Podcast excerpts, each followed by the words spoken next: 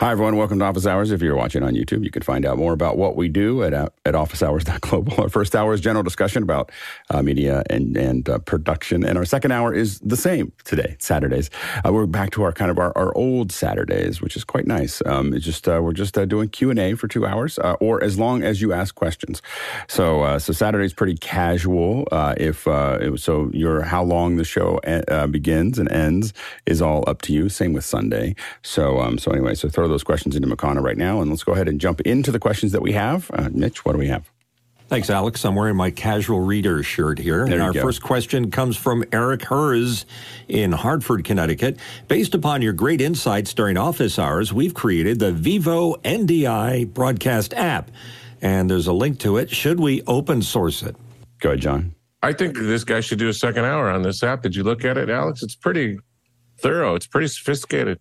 It looks good. I think we should. Um, I think we should definitely. Um, uh, so yeah, reach out to me, Eric, um, um, and we'll see if we can find it. I'd love to have you come on to show show the app. I wouldn't. I wouldn't uh, open source it. you know, so I, I I think that it's hard to manage. I think it's hard to maintain. As soon as you do that, there's not a lot of financial. You, know, so you really have to decide you have an industry that wants to commoditize it and and use it all the time. And if you don't have that, you know, you won't have any way to make money with it, which means you won't be able to maintain it, which means eventually it'll die.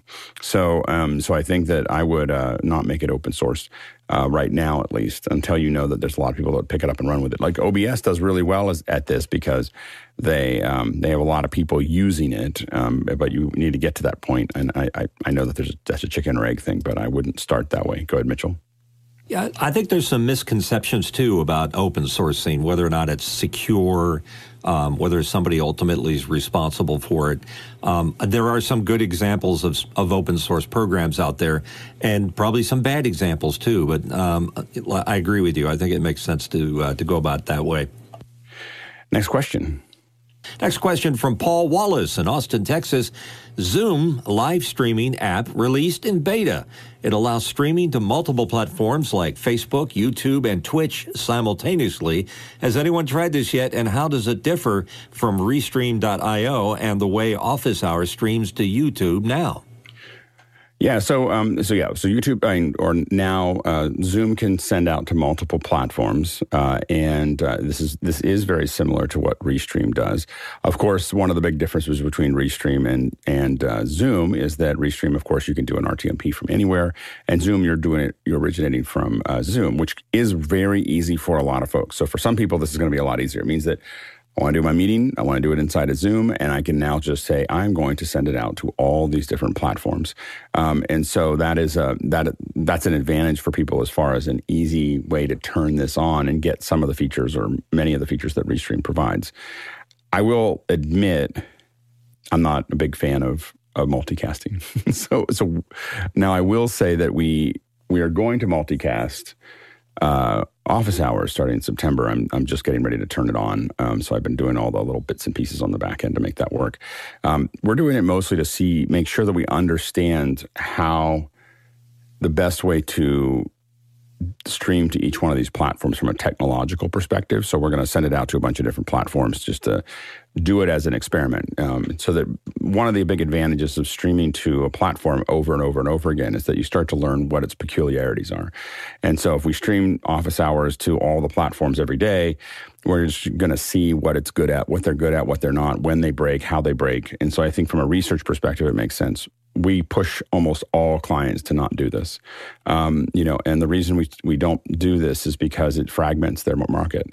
So what you want to do is, in my opinion, is you use all the different platforms to feed back into one. So in our case, what we're doing is when we stream out, we're actually forcing, not forcing, but we're encouraging uh, viewers to use Makana. so we're basically pulling that, we're using, we're going, reaching out into all those platforms and then pulling them back into one place to converse. Um, that way we don't have multiple, you know, Q&A feeds and multiple, um, uh, chat feeds and so on and so forth. So while while we'll be on those platforms, we're not going to pay attention to in the same way that we turn off chat on YouTube. We're not going to pay attention to any of the local comments. Um, you know, we're going to tell people if they want to be heard and they want to be seen, then they go to they go back to a unified platform. And so, and that's part of why Makana was created was to create a unified platform across multiple uh, streaming uh, ends. And so, so anyway, so the um, so I think that that's the issue. We, the way we stream is stream to we stream to YouTube, of course, um, and YouTube is just the easiest one and the most stable to send to every day, and has the highest quality. Allows us to, you know, we, we're going to be moving to uh, 5.1 HDR 4K over the fall um, permanently uh, for for you know the mainstream, and uh, we couldn't do that on any other platform. So so I think that that's you know that's what we're kind of looking at there. So I you know we do it that way, and then we embed it into Makana um, to to have it uh, so that we can interact with it. And I think that that's a that's a pretty useful um, way to manage that. Go ahead, Mitchell. Yeah, I know I'm veering off subject here a little bit, but uh, it's funny the uh, the ATEM uh, minis have Restream built into them, but I see very very few people use them. Is you mean they, well, they have streaming? It's not Restream. Restream is the service, the cloud, right? The cloud service. So I don't think that Restream is built into the ATEM. It's just it just streams. You can stream to, to restream. restream and restream restream. And then Got it. from Restream, you can restream to as many different platforms. And I, I get, I, I have used Restream a fair bit. There was a, um, there was a, I had to do a, I had to do an event where they wanted to stream to Russia. This is many years ago, before the current issues that happened. Um, and the only way to get to the Russian version of Facebook was, which is like VS or something like that, or SV or. It's like it is. It's really funny. It's so. It's the most Russian thing I've ever seen, which is that it's Facebook, but but super low, like almost nothing there. Like just just this kind of flat is like you know. It was just it was very it was very Russian. Um, anyway, uh, uh, just just the things you need. Like it was just very utilitarian. That's you know it was it was pretty. Actually, I liked it. I will admit it, I liked it better than the, the Facebook here. Um, but uh, uh, uh, but Restream goes to many, many, many different platforms. So if you don't want to figure out how to get to those platforms, being able to use Restream and um, uh, point it at those platforms, one or many, is is fine. And then people also use Restream because there's you know some extra tools in there to turn things on and off, and so on and so forth. There's a small studio, so so there's a couple different advantages there. But again, I would take on the multi streaming very carefully. We're doing it from a pure R and D perspective. Um, and I, I ha- I've hesitated to do it because I don't want to be a bad example because I think it's a bad idea. but but I but I feel like I need the data, so um, so we'll we'll go ahead and do that. But I, I would highly recommend whatever if you're going to do multi streaming, you do it with a goal to pull everyone back into one unified community. Um, do not continue to support many many communities at one time.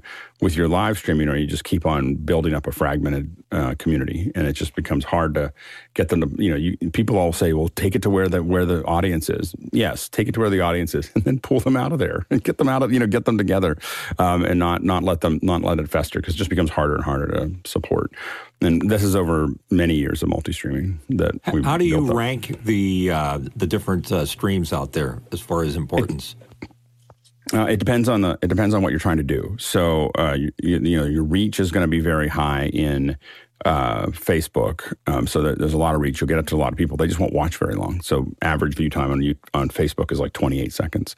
You know, so they go in. The feed that brings them in is the same feed that takes them out again.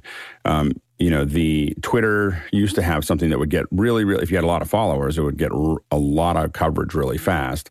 Uh, but again, same problem that Facebook has. That people come in, they go out immediately. So you have to, if you do a stream to Facebook or Twitter, you have to be really interesting all the time, like super interesting. You have no dead time, no slow time, no, and we'll be publishing what we internally, I mean, we'll publish it to this group the kind of view times that we're getting on different platforms. That's one of the reasons I want to stream the same show to many platforms is to build up that data.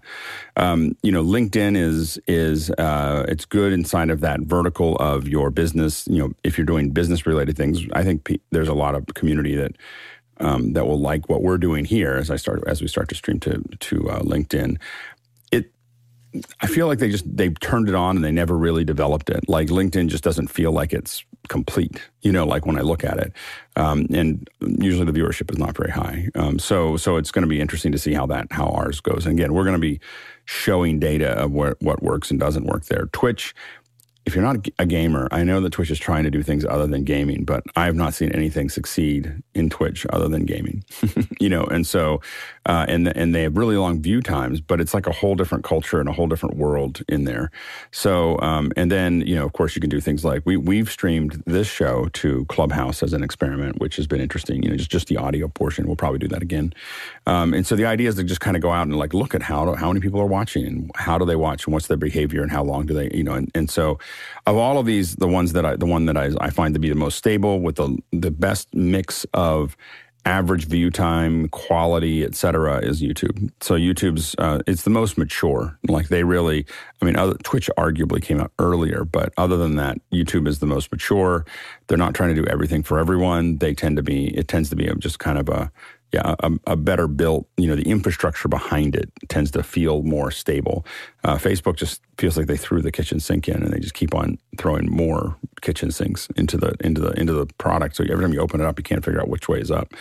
So, so I think that um, YouTube has resisted that urge um, and uh, has added things very slowly, and I think that that's a huge advantage to the to the platform. So anyway, that's my opinion of many the many. And then of course the one that's really fun to do but much harder is just doing your own hls stream which you'll see us experiment with as well. Um, so you can build your own hls stream but that means you have to now start you know figuring out how you're going to do a cdn like we were talking to somebody the other day and and uh, you know if you're doing 200 or 300 people you can build a very very simple hls you know server or set of servers on your own and uh, you know anything under 2000 is really easy to support in hls um, anything more than that you just have to really talk talk to real cdns is that like html5 no, HLS, HLS, has been around. HLS is not really. I mean, it's not really connected to HTML5. HLS is um, is basically Apple. Apple created it, um, and uh, um, uh, the and what it does is um, it's you know it's HTTP live streaming, and so basically what it does is, and we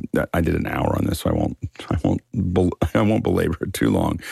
But um, there's a second hour somewhere where I talk about HLS. But basically, HLS is a process, and it's almost everything you receive on a stream is HLS. So when you watch a YouTube stream, you're getting HLS. You know, it's just that we can package that ourselves as well.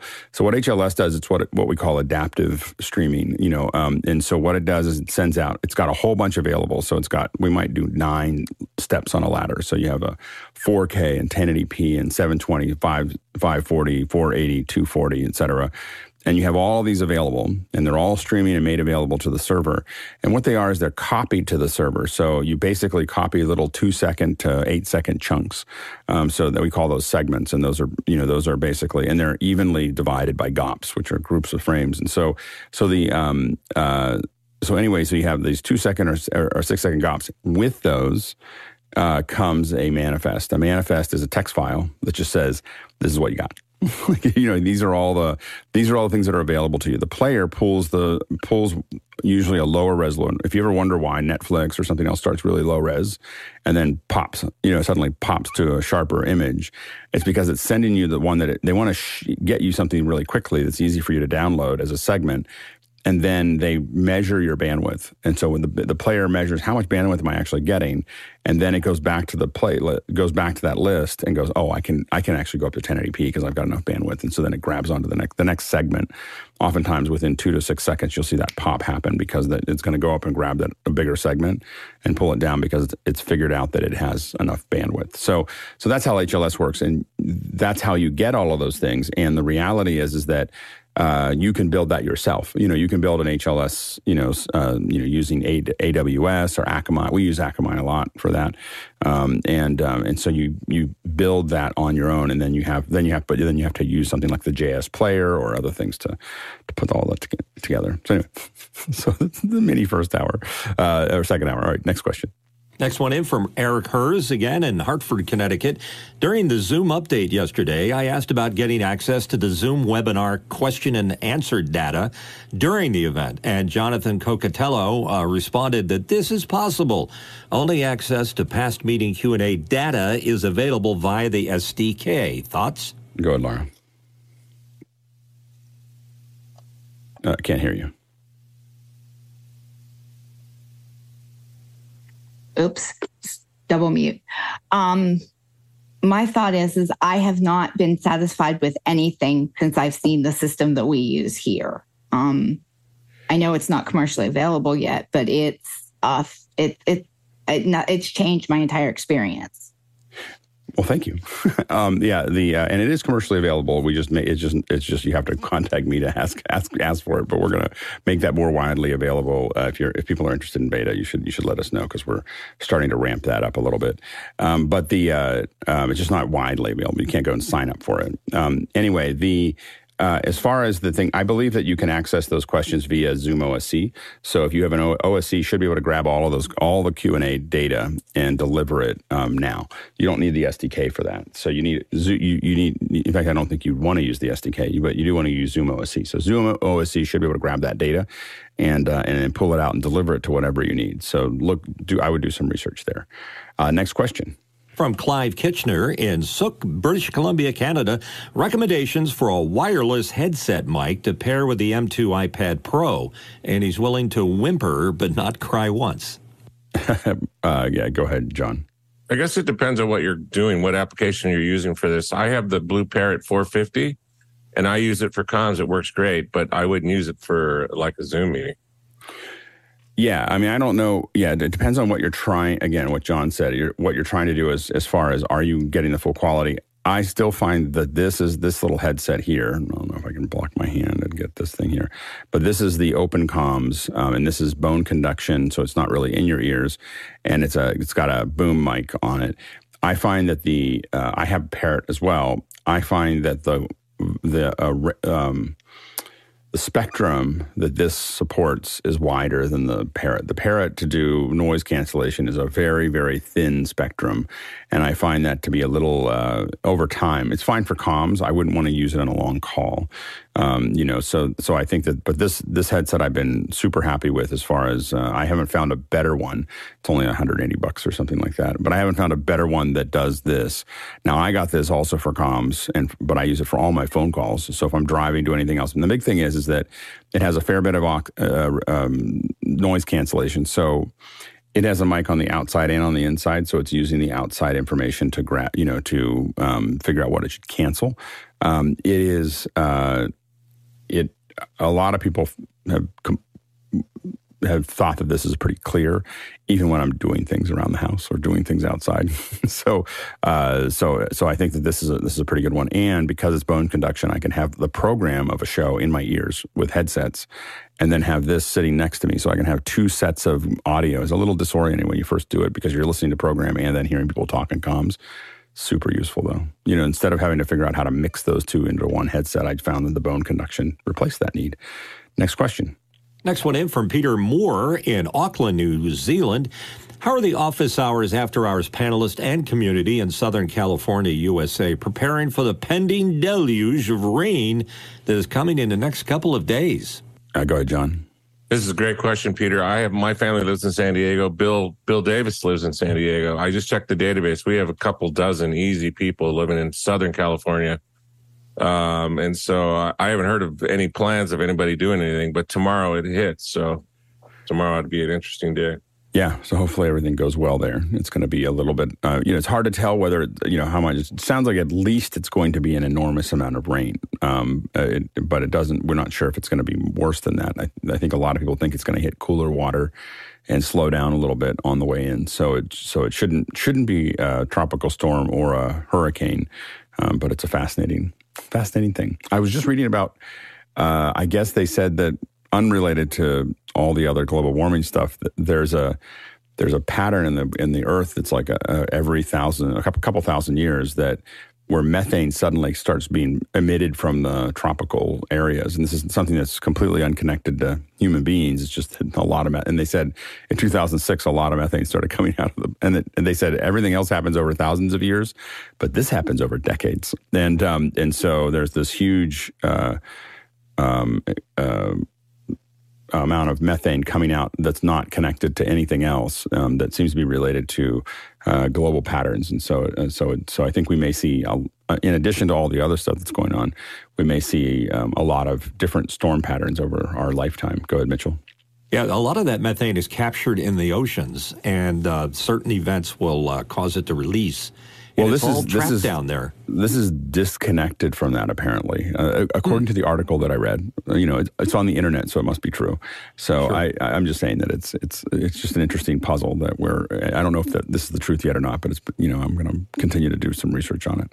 And so. and another uh, warning sign for uh, bad weather approaching. Uh, I used to live down in uh, southern Florida um, at a place called Sanibel Island, and I was driving around and I saw Jim Cantore standing next to a uh, a large satellite truck, and I knew there was going to be trouble. So if you see Jim Cantore, no, now who's Jim Cantore? Uh, the Weather Channel uh, guru that used to oh, stand oh, in uh, the awesome weather and give reports while he's practically standing horizontally. Uh, next question. Brody Hefner from New York City. Linus Tech Tips found surprisingly high failure rates in popular HDMI cables using a $15,000 test device. 17% overall fail, 50% in 15 foot cables. Is there a cheaper way to test your HDMI cables? Uh, go ahead, Mitchell uh, send them to me because I've tested every variety uh, that's out there available, and and it's the true. It, it's true. There are bad HDMI and there are good HDMI, and some of them are well named. Um, I've had f- problems with HDMI cables not working with certain cameras, like uh, my Sony camera. There are some varieties that you can buy on Amazon just won't work. And, uh, you know, I feel your pain, Brody, because I, I don't have a $15,000 test machine. I just have my eyes and.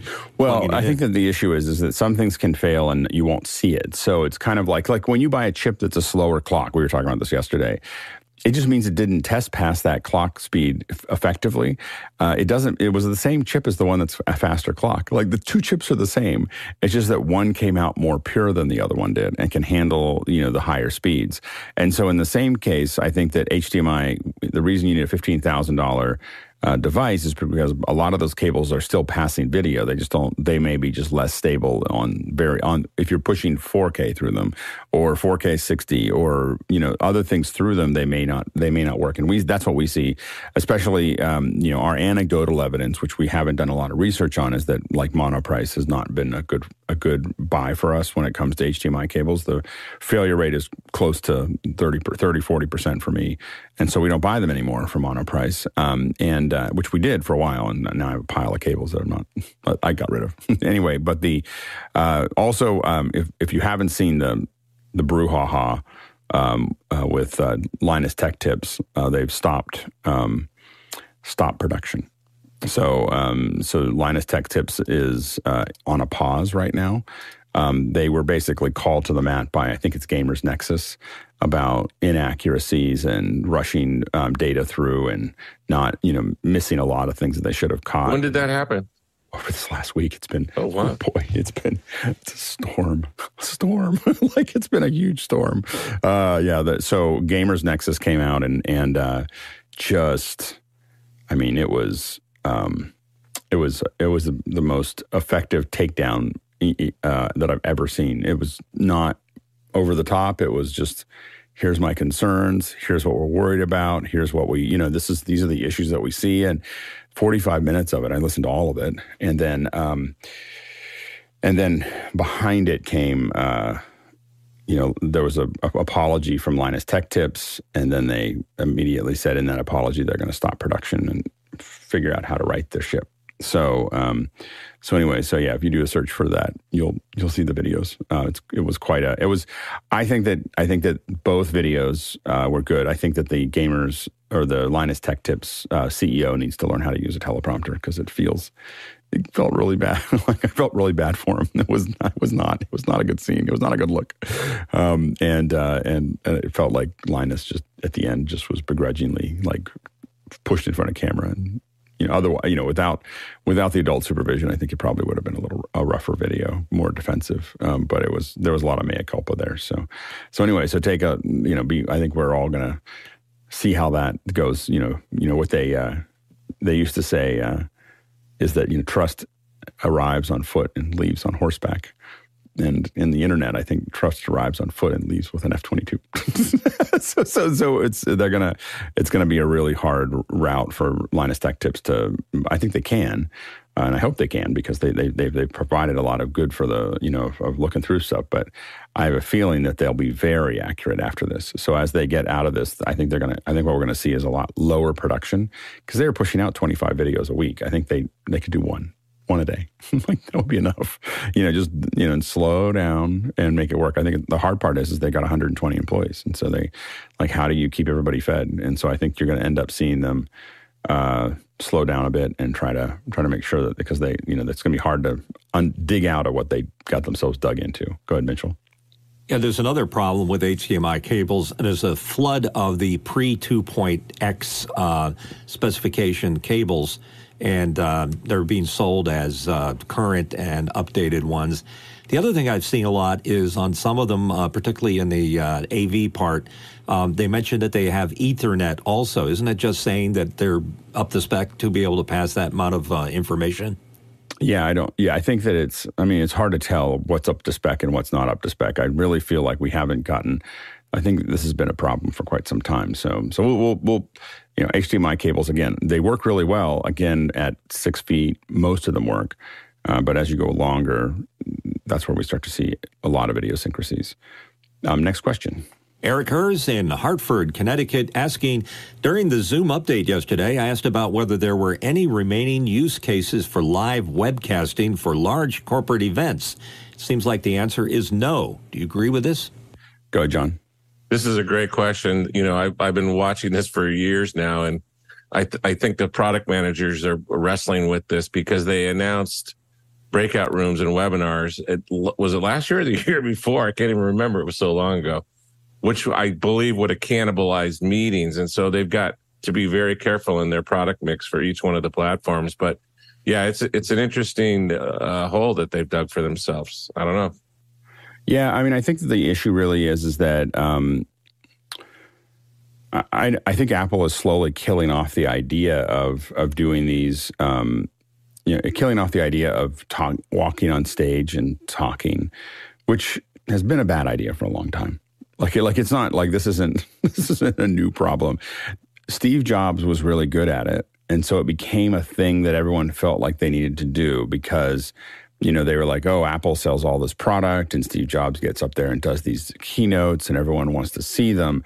But not everyone is Steve Jobs, and and I think that so the idea that we could take a model and replicate it, um, you know, the it's oftentimes you know. Uh, you know, oftentimes it's a pretty hard thing to watch um, for me. And, and I've streamed hundreds, maybe low thousands of corporate events. So like this is not this is definitely something that I I got to sit by and I get to watch the whole thing whether I want to or not.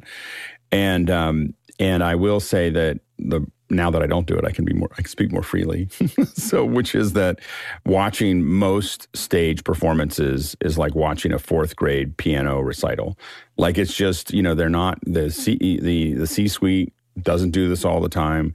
Uh, they're not good at it. They shouldn't be on stage. Um, you know, I will, you know, I think that everybody should speak in their first, their first language. So if they're, you know, I, this whole process of people, you know, where English is a second language for them, is makes it very hard to understand what they're talking about. Um, and uh, and I think that I would rather have I'd rather have interpreters just do that thing, and you know, and so and and and I feel the same way that if someone speaking English goes to another country, speak in your own language and let somebody interpret it. Don't don't try to speak don't try to speak another language. You know, when you're doing this, unless you're really good at it, and most of the most of the folks that do that aren't aren't very good at it and um, and so we get up with a lot of broken. You know, it's really hard to understand what they're saying. It's slow. It's high risk. Um, it's not very interesting. It doesn't move nearly as fast as what most people are used to on TV. And I think that Apple is making it um, a thing of the past because everyone's saying, well, why do all these things after COVID have so much less energy? It's because they're trying to go back to the stage, and Apple has figured out that, oh, we shouldn't go back to the stage. We should just do it.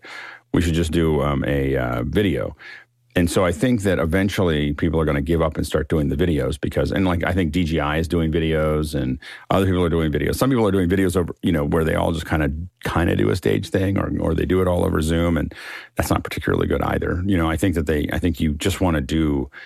If you're going to do this, do it as a um, as a pre-produced, high quality video of your product.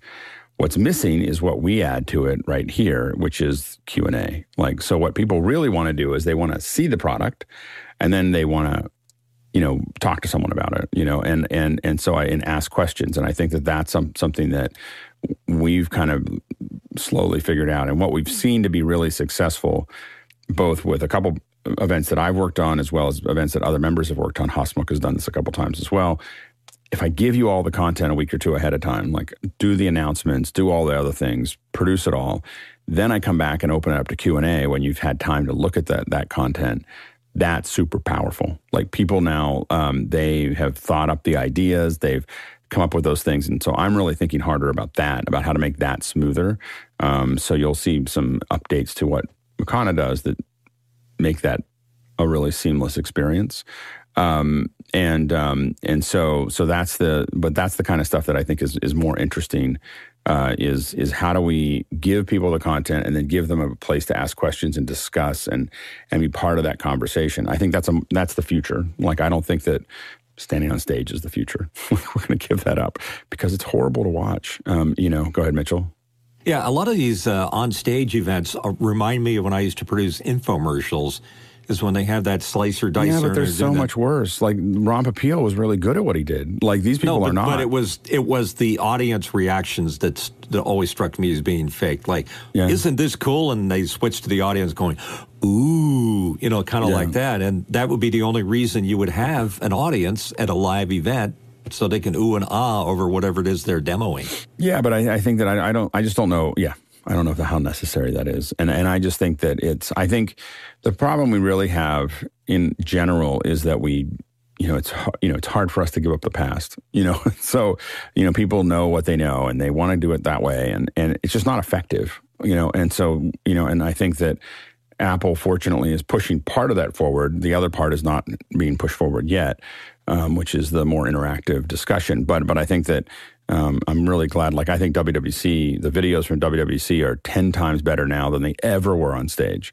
You know, like, we, we, you know, and, and I, I got to watch a lot of WWDC videos. And my whole thing was, is that, you know, there's th- 300 people in the, in the, you know, in a session for WWDC at most. And there'll be 300,000 that watch that video or, or, you know, at least 100,000 to watch that video. So for less than 1%, of the audience. We're going to do this thing live and we're going to make the experience for everyone else worse. like everyone else, you know, is, is going to have a, a, a, have a substandard experience. And now, man, the videos really well produced, you know, not complex. They, they built a, they built a set obviously and did that. And I just think that that's the that's the way to do that. And I think you, you don't have to do it as, at the quality that Apple did. You could have people sitting there doing their presentations at a desk and having a telestrator that they can t- you know they can draw on and do the demos or whatever. And it would still it's just the the viewability and the evergreen nature of it is much higher when you just pre-record it. Um, yeah, it's just but it's super hard to watch. Um, next question. Douglas Carmichael is here with a question. Llama GPT is an implementation of Meta's Llama 2 LLM that runs completely on the user's device. Could you see it being used for privacy sensitive use cases like education and healthcare? Go ahead, John. Happy to answer this question. I just got a text from Andy Carluccio, and he says it's absolutely possible to get the live Q and A data from the SDK, and he gave me a link. I'll put it in the chat room. But is it the SDK or o- OSC? Uh, SDK.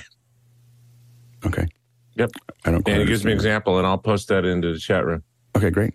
Uh, Douglas, I answered this question, I don't know, about a month ago. Yes. So we're running Llama 2 on a, a machine that's got a 4090 card in it. And it it runs it runs slow and it's not as good as GPT-4. It's about equivalent to GPT-3.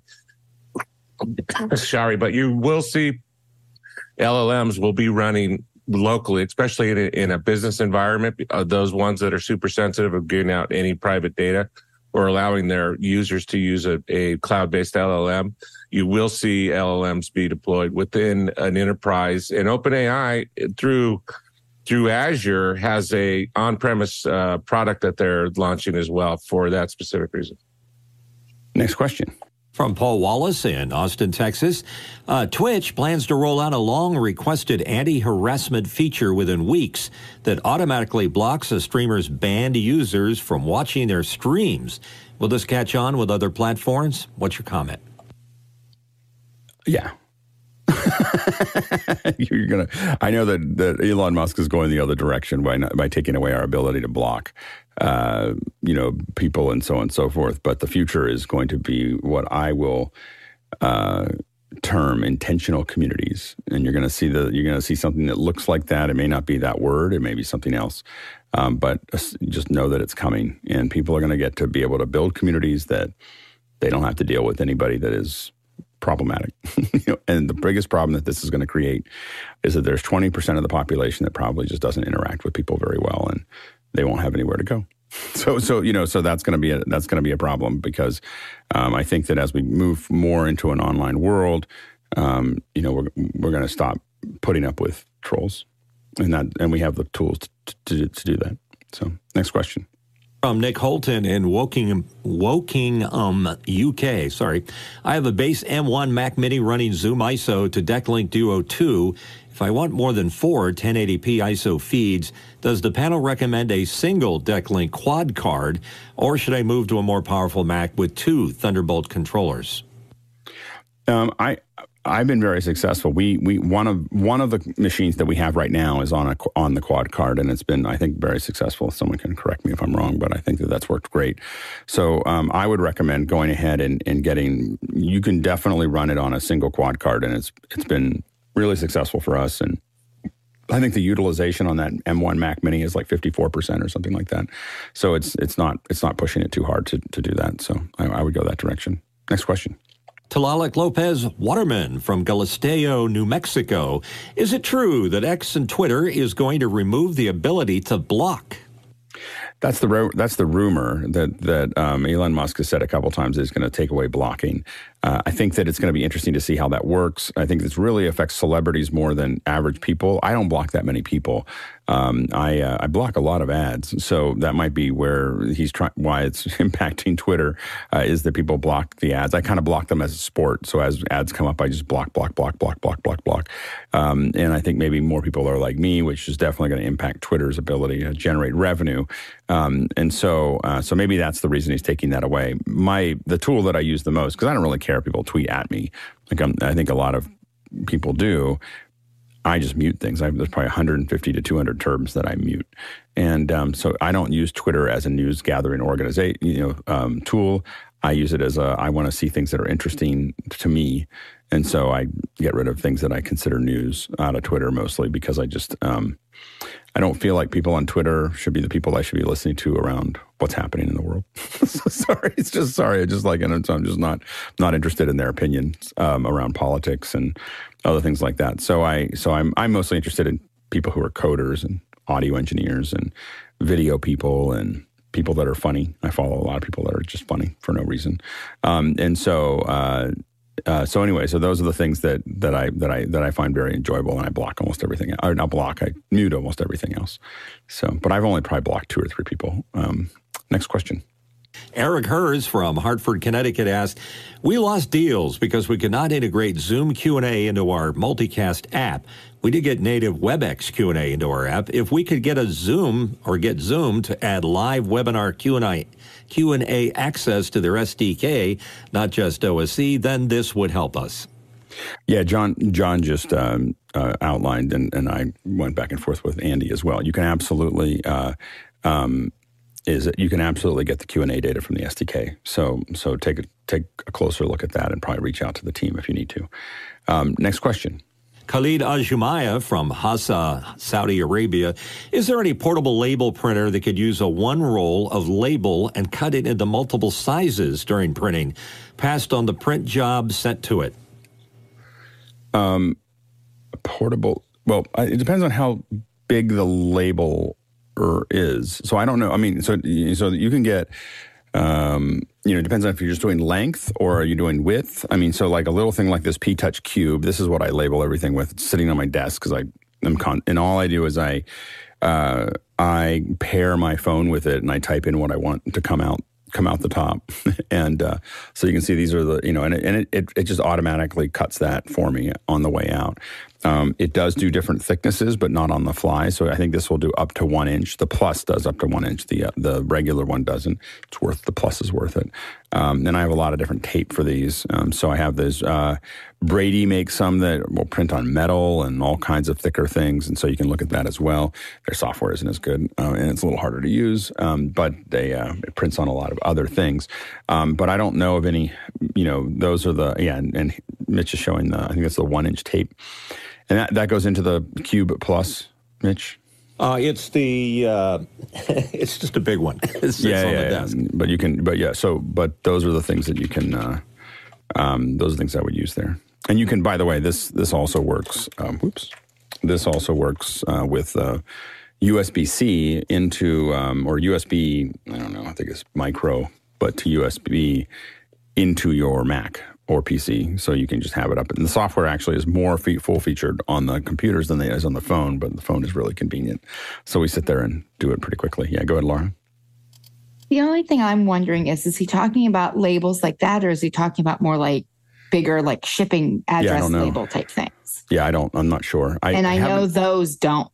Yeah, generally, once they get bigger than about an inch or an inch and a half, or maybe even two inches, you really have ones that are pre-built um, at a certain certain size. Um, but uh, um, there might be one that has, I think there's one that has rolls, but I think you have to cut it. Like you have to pull it out and slice it. So it's like a larger roll that'll roll out. I think, I can't remember who makes that.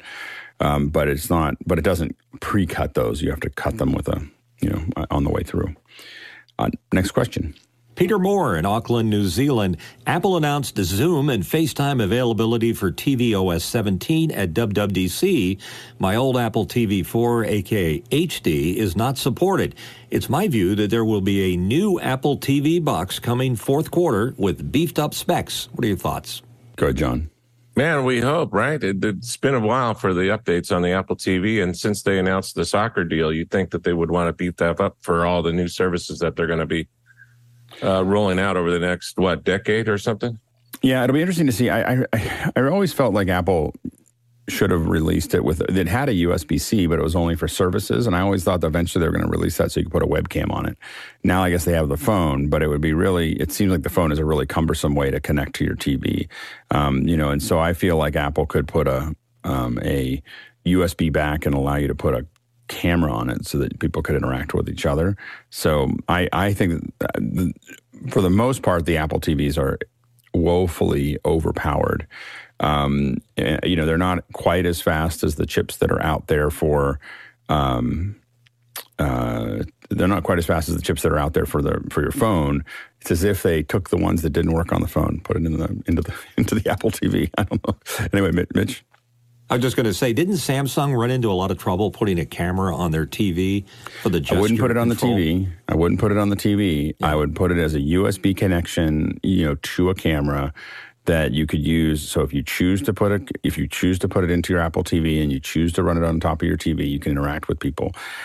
Building it, I got a Samsung and it had a camera, and the first thing I did is put gaff tape over that camera, like you know, and and I don't let my TVs talk to the internet. I think it's a horrible idea. So I don't, I don't. um so my TVs are never connected via Wi-Fi or via Ethernet. They're not allowed to talk to them. You know, I don't need updates. They just need to see the HDMI. Just like, like you know, like you know, just do what I tell you to do. So that's how I interact with my my televisions. Um, next question from Bobby Rafferty in Florida. What do you think of this 3D scanner on Kickstarter, and what should someone be looking for in a 3D scanner? Good, John. You know, I looked at this thing. I think Alex is right. I think we're going to see stereoscopic cameras inside of the iPhone, and it's going to be game over when that happens. And it's going to be very cool because it's going to be integrated into the whole Apple ecosystem. Yeah. yeah I think it's going to be really easy. This is looks like it's multiple lidar systems that are um, that are or or you know, so m- multiple lidar systems that are providing potentially a very high accuracy. Uh, I'm going to try to get a hold of one because I think it'll be really interesting to test. Um, so, so we'll see. Um, we'll more on that as it as it progresses. Next question. Film at 11. Next question from Eric Hers in Hartford, Connecticut. Let's talk more about multicast. OBS can send MPEG TS via multicast for playback with VLC. This works great except on Wi Fi, which needs FEC to mitigate packet loss. Thoughts? Yeah, I mean, I think the, again, you have to decide where you're going to use the multicast and what tech stack are you going to build it on. Are you are you do you control the entire network, or are you dealing with a, um, you know, the the the issue is is, uh, yeah, are you dealing with the entire network, or are you, um, dealing with an IT division. You know, I'll I'll see. We might do a Saturday session with a friend of mine that knows more than I do about the multicast stuff. That might be able to answer some of your questions more specifically. But the biggest problem that we've had in the past is that multicast across networks, the IT departments generally lock every all the ports down that multicast uses, and so and they don't necessarily want to open them, open them up for this. So I think that that's that's the real challenge. Works really well. We've even had it work on Wi-Fi. Just depends on the access points. Um, and but but like for corp, you know, like industrial grade access points have been fine with multicast in our experience. Um, you know, we've had thirty. When I talk about thirty thousand people, it's all over Wi-Fi. so so so it definitely can work over Wi-Fi um, to to make that happen. But again, you have to build the network for it, and that's the that's the challenge most people get themselves into. Uh, next question. From Paul Wallace in Austin, Texas, Paul asked, Is this the mute button to end all mute buttons? On air warning illuminated covers your mic and cam and looks totally cool. Go ahead, Mitchell. Yeah, I, I think I brought this same device up earlier in the week, and as a self professed mutant, um, I had to review it uh, extensively, and I will say that it, uh, as far as the illumination goes, uh, the little panel you can put on your uh, TV set that tells you whether your cam is on or off. Um, it has a, uh, soon to be coming uh, three button switch that looks like suspiciously like X keys. Um, and it is a hardware based device. I just think it looks a little goofy. And if you look at their videos, um, there's some, some pretty obvious grammatical and spelling errors on them, which uh, puts me off a little bit. But like all, like all mute buttons, uh, this mutant likes to uh, look at all of them and uh, consider them all possible. Go ahead, John. I've been using this mute button for three and a half years now quite effectively. I think I've failed maybe 1% of the time. this is my safety. Uh, all right, next question. Next one in from John Fisher in Oklahoma City, Oklahoma. Does the YOLO box's built in cellular connection hold up well at crowded outdoor events? Are there bonded options? I don't know. I mean, what we've been really looking at with the YOLO box has been specifically streaming to Instagram for clients, um, but I haven't. We haven't tested it anywhere else. Go ahead, John. This is super strange that you just asked this question. So Carlos is the is one of the distributors, or maybe the master distributor for the YOLO box this week he showed a bonded box solution that he's reselling in condition in, in addition to the YOLO box. He's he's up on Facebook. Uh, Carlos, I can't remember Carlos's last name. I'll find it. put, put, it in the uh, put it in chat. Sounds good. Next question. Douglas Carmichael asked, with Twitch banning simulcasting in most cases, except to mobile first services that support live streaming, what services do you think that they mean by mobile first? Um, I think I don't know what they mean by mobile first services, but this is generally you being able to stream from your phone rather than what they don't want is RTMP out. And the reason they don't want that is because when you simulcast, usually they people do just kind of throw like we have a lot of clients that go, we're going to stream to this, this, this, and no one will throw it to Twitch, you know, like, and then they're not really paying attention to the community, and that is not good for the brand. And so I think that's usually why people people want you to focus on them. Go ahead, Mitchell. Isn't uh, Mobile First also the name of the uh, AT and T preferred uh, tier service? No, no. I think it's. I, th- I, think the Mobile First is is this is in this case. I think it really has to do with like I think that what they're talking about is Mobile First services are like Instagram. So Instagram technically you can't stream from anything other than a mobile phone. You you, you also I think that you can now do it with uh, TikTok, um, but there's a couple different ones that. But I bet you that this one specifically is pointed at if you're streaming to uh, take uh, Instagram, it's okay to stream to Twitch at the same time. I think that's what they're. That's all they're saying. Next question. Paul Wallace in Austin, Texas asked, "Does Sharper Image have any cool, useful gadgets or devices?" Go ahead, Mitchell. Yeah, we were talking about this uh, pre-show, and I just made the observation that they really don't seem to have anything other than a bunch of you know junky plastic uh, devices. It, they don't have the coolness factor that allowed them to be shown in Bond movies uh, some time ago. So, other than a few, uh, some they have a cool um, bird feeder with a camera built into it. That's the only thing that I saw that looked kind of neat. I mean, and they always have cool things. It's just that do you really need them? I think that's the problem that, that you get into. Is like, really? Do we need this? Uh, next question. Uh, Douglas Carmichael asking, I've noticed that AbelCine rents the Trinity system, but how do you learn to operate it? Are there formal training courses you can take, or is it more about apprenticing under an experienced operator? It's more about being available. If a Trinity operator needs an, another Trinity for some reason needs to replace the one that they have, having something available is useful the Trinity is not something you're going to rent and just start figure out how to use. So, um, you know, and I think that if you're a very advanced Steadicam operator, you may rent a Trinity. You know, you'll need a week with it. You'll get something out of it, but you know, you're really, you know, that much. I think it's for, for very advanced uh, Steadicam operators that want to extend something for a very specific shot. Uh, they're not going to be able to do everything that what of what you saw Joe talking about in your in in a week. Uh, but uh, but they could probably do some useful things. Like they can see where the edge is. Like oh, I couldn't do this, but they it'd probably be the high end uh, of the Steadicam operators that just don't aren't ready to buy one or only need it for a week for a specific shot. Go ahead, Mitchell. I would think you'd have to do a lot of research to determine uh, whether you really want to get into that uh, line of work because I noticed uh, when Joe did his demo the other day that he is of a particular build and height and uh, shape uh, that is required to operate a Steadicam or a Trinity rig like that. Um, I don't think it's for everybody. I think that it would be a shame to go out and spend whatever that uh, astronomical price yeah, is to own I it. think that I, yeah, not for the own it definitely, but but for this, I, I could see you being a really good Steadicam operator, and there's just a shot coming up that you can't do, and then you might go to the Trinity training and get trained on it, and then rent the camp, rent the head because the head is going to be the hundred fifty thousand dollars or two hundred thousand dollars or whatever the number is to um, to buy it, and so you're gonna you don't want to buy it, you're just gonna rent it for the day, but you you probably would take the Trinity training. Like you you would already be a good Steadicam operator, and then you would take the Trinity training for three days or a week or whatever, and then you would rent this for a gig.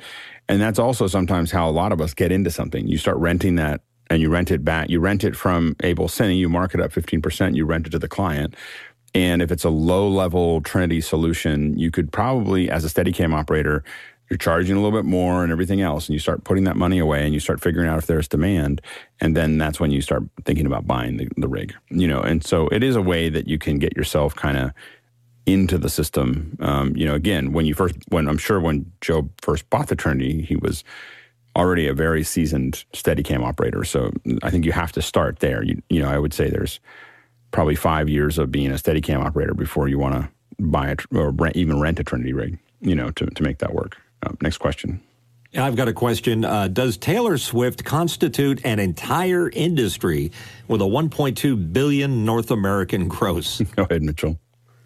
I just saw that on the news the other day, and I think that that it literally, if you make over a billion dollars—you've got to say that's unique to well, me. I'm not this, in the concert business. I'm in the whatever this it, is. It's good for press, but remember those concerts are pretty expensive to put up, pull off. So so you know she it's not going to. I mean she's going to make money at it, but we just have to remember that you know there's a you know that's a gross. That's not a. And the question is, are they calculating the retail sale of those tickets or the original sale price of those tickets, which is much lower than the retail. So I think that there's a bunch of things, there's a bunch of math there that we're not seeing that we just want to make sure we're clear. Now, it is unbelievably massive. Um, but but I'm just saying that it's it may not be as impressive as it as it looks when they just give the gross out. Go ahead, John. All I have to say is good for her. That's I think yeah. it's great. Yeah, totally. I mean, yeah, masterful, masterful, uh, you know, thing to put together. Go ahead, Mitchell. Yeah, not everybody's going to achieve that level of uh, uh, of quality and uh, almost no one. And she has also, give her credit. Um, in fact, we were talking about this pre-show with Dave Troutman that she gives quite a bit of money to the uh, food banks in each city she goes into, and she's also been generous with her uh, employees. She has like. 30 trucks that uh, require to move her show around and just gave each one of those drivers a $100,000 bonus.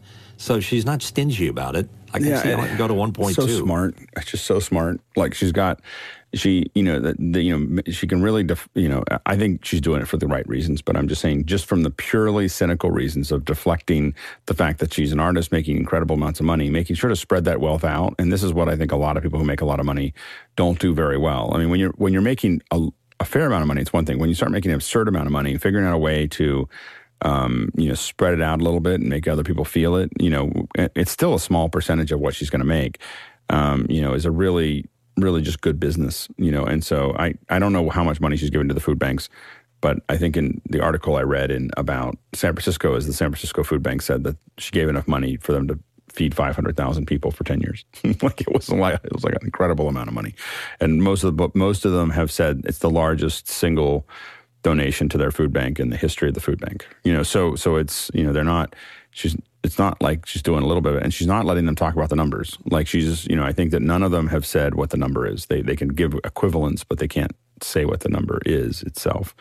Um, so it's not really about big press, although it's getting it's getting more and more press. Is isn't it possible that there's in a room somewhere that all the touring managers for all the other bands out there are saying, "How do we do that?" And then all of a sudden, ticket you know, prices are astronomical. It's well, remember that um, uh, uh, the the issue is is that they're not getting that money right now, and this is a real problem for the artists. Is that there's a big difference between the what they sell the ticket for and what it ends up being. And so what they what they need to figure out is how to there's a lot of conversations bouncing around about locking tickets to your phone or locking tickets to your you know all the stuff about being able to verify who you are um, is important because and that's what amazon's working on that's what other people are working on is saying i'm going to sell you this ticket and you're the only one that can show up with it you know like like you have to you have to come with your ticket or or let it go by because the artists really want to get rid of StubHub. You know like they really want to get rid of the resale of, of tickets because they don't get any money out of it. They don't there's no upside. So their fans are getting fleeced um, and they're uh, so the fans are getting fleeced, and the and the um, and the artists aren't getting anything out of it. And so there's a there's a strong current of how do we? And problem is, is the Ticketmaster makes money because I think they have money, and a lot of these resale ticket Ticketmaster owns part of it. so so they're making money on both ends, and so that's the hard part. Is Ticketmaster, you know, Live Nation and Ticketmaster have locked up most of the most of the venues. Um, so there's a lot, but there's a lot of movement in this area because the artists don't like the fact that they're their fans are getting um, the a raw a raw deal, and so are they. like usually, usually that that creates an opportunity for disruption. Next question. From Douglas Carmichael, how would you stream content into Discord or other Mac OS apps that don't support virtual cameras? Would a web presenter be what you'd want, or would there be another HDMI SDI to USB converter that could work? Yeah, there's uh, into Discord, I think, I mean, there's cam links. The problem with the cam link is it overheats a little bit. The Elgato cam link uh, has a tendency to overheat. So you, that's the simple, one of the simplest ones. Um, there's lots of relatively inexpensive converters. Um, we still have to go through and kind of research some of those because I have, I have some limited uh, opinions about that about that process. But the um, there is a uh, all, there's a mini converter uh, which is a, you can do up to 3G. Might, I don't think there's a 12G one, but there's a 3G mini converter from Blackmagic that's like hundred bucks or something, and it, it, will do HDMI and SDI, and it'll go into USB C. And so those there's a couple different options there. Next question. Next question in from Paul Wallace in Austin, Texas. What is a recommended floor mat for an office, preferably something soft or rubberized that will handle a lot of chair movement? Well, what I will tell you is, is that I would typically um, recommend um, carpet. so, so I have a carpet. Um, I, I, have a relatively inexpensive uh, a carpet that is um, that I use for uh, that I use there. And the reason for that is it's that it's it's nice to roll over, but it also is uh, it allows me to um, it cuts down on the reflections, audio reflections. So it kind of is two birds with one stone. So that's the thing that I would I would recommend. Um, I would strongly recommend thinking about um, as you as you go through that. And I find that it's been pretty useful for me. Uh, we're about to jump into the second hour. Uh, just quick reminders that tomorrow uh, we're going to have Monday. We're going to have some fun on Monday. Uh, we talk about production stories. So panelists are just going to come in and tell you like stories that they learned something from. So like like it could be good, it can be bad, but we're just going to give you kind of a fun uh, background of, of some of the things that are actually happening here. Tuesday, Nick Jushchyshyn is going to be here, and he's going to be talking about iPhone lidar uh, for photogrammetry and Unreal Engine. So that's going to be pretty cool. So he's um, Nick, of course, is, is, head of immersive at uh, at Drexel University. So it's a and uh, you saw him with our live coverage of SIGGRAPH.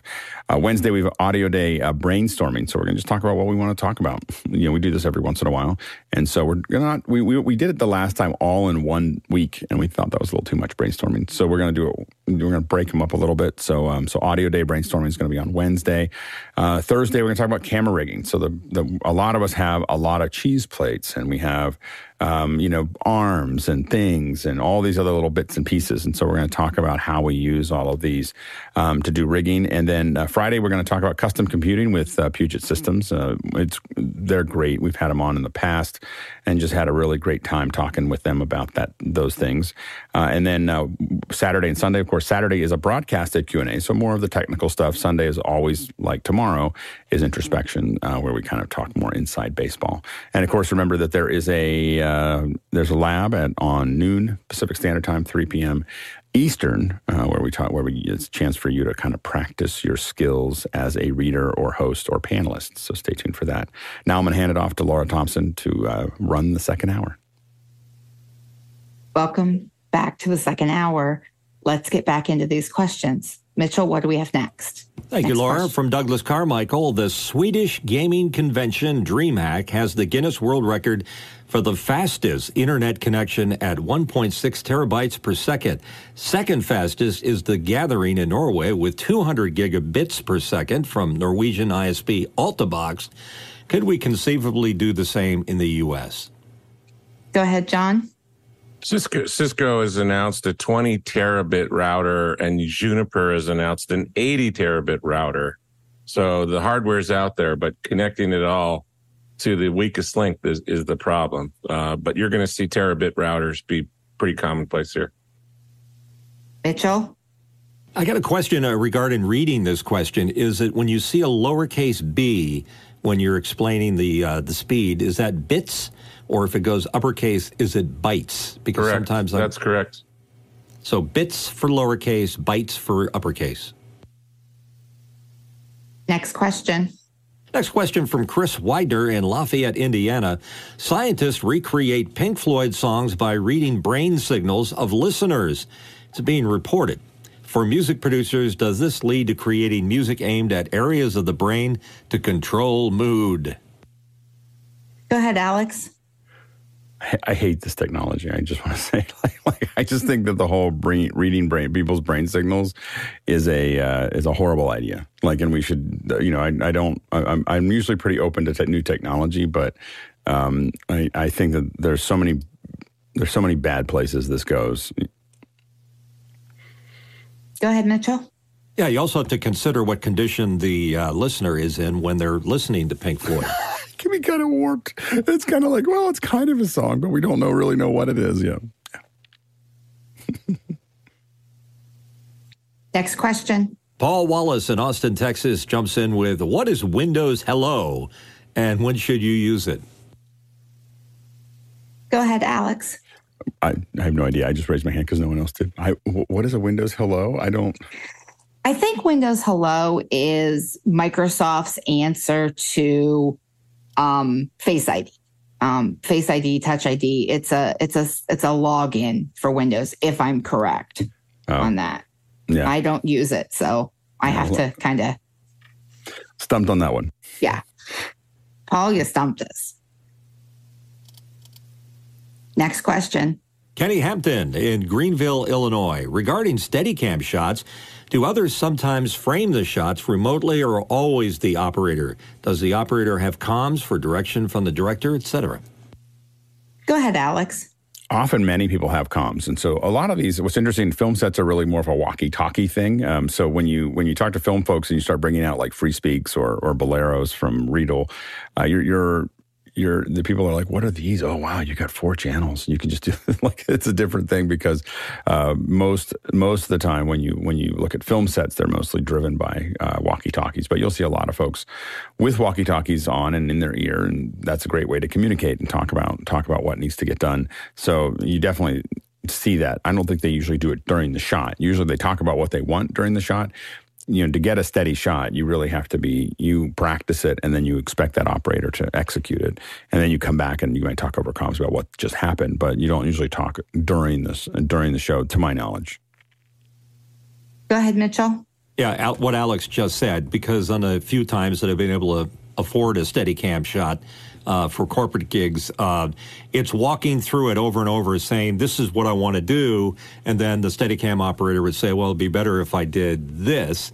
So you kind of negotiate uh, what uh, what kind of a shot it's been done, and that's all done in advance of doing it. And then while they're doing it, like Alex said, you leave them alone, let them do their job, and you're looking at a remote monitor or over the shoulder, if you can, of the uh, Steadicam operator.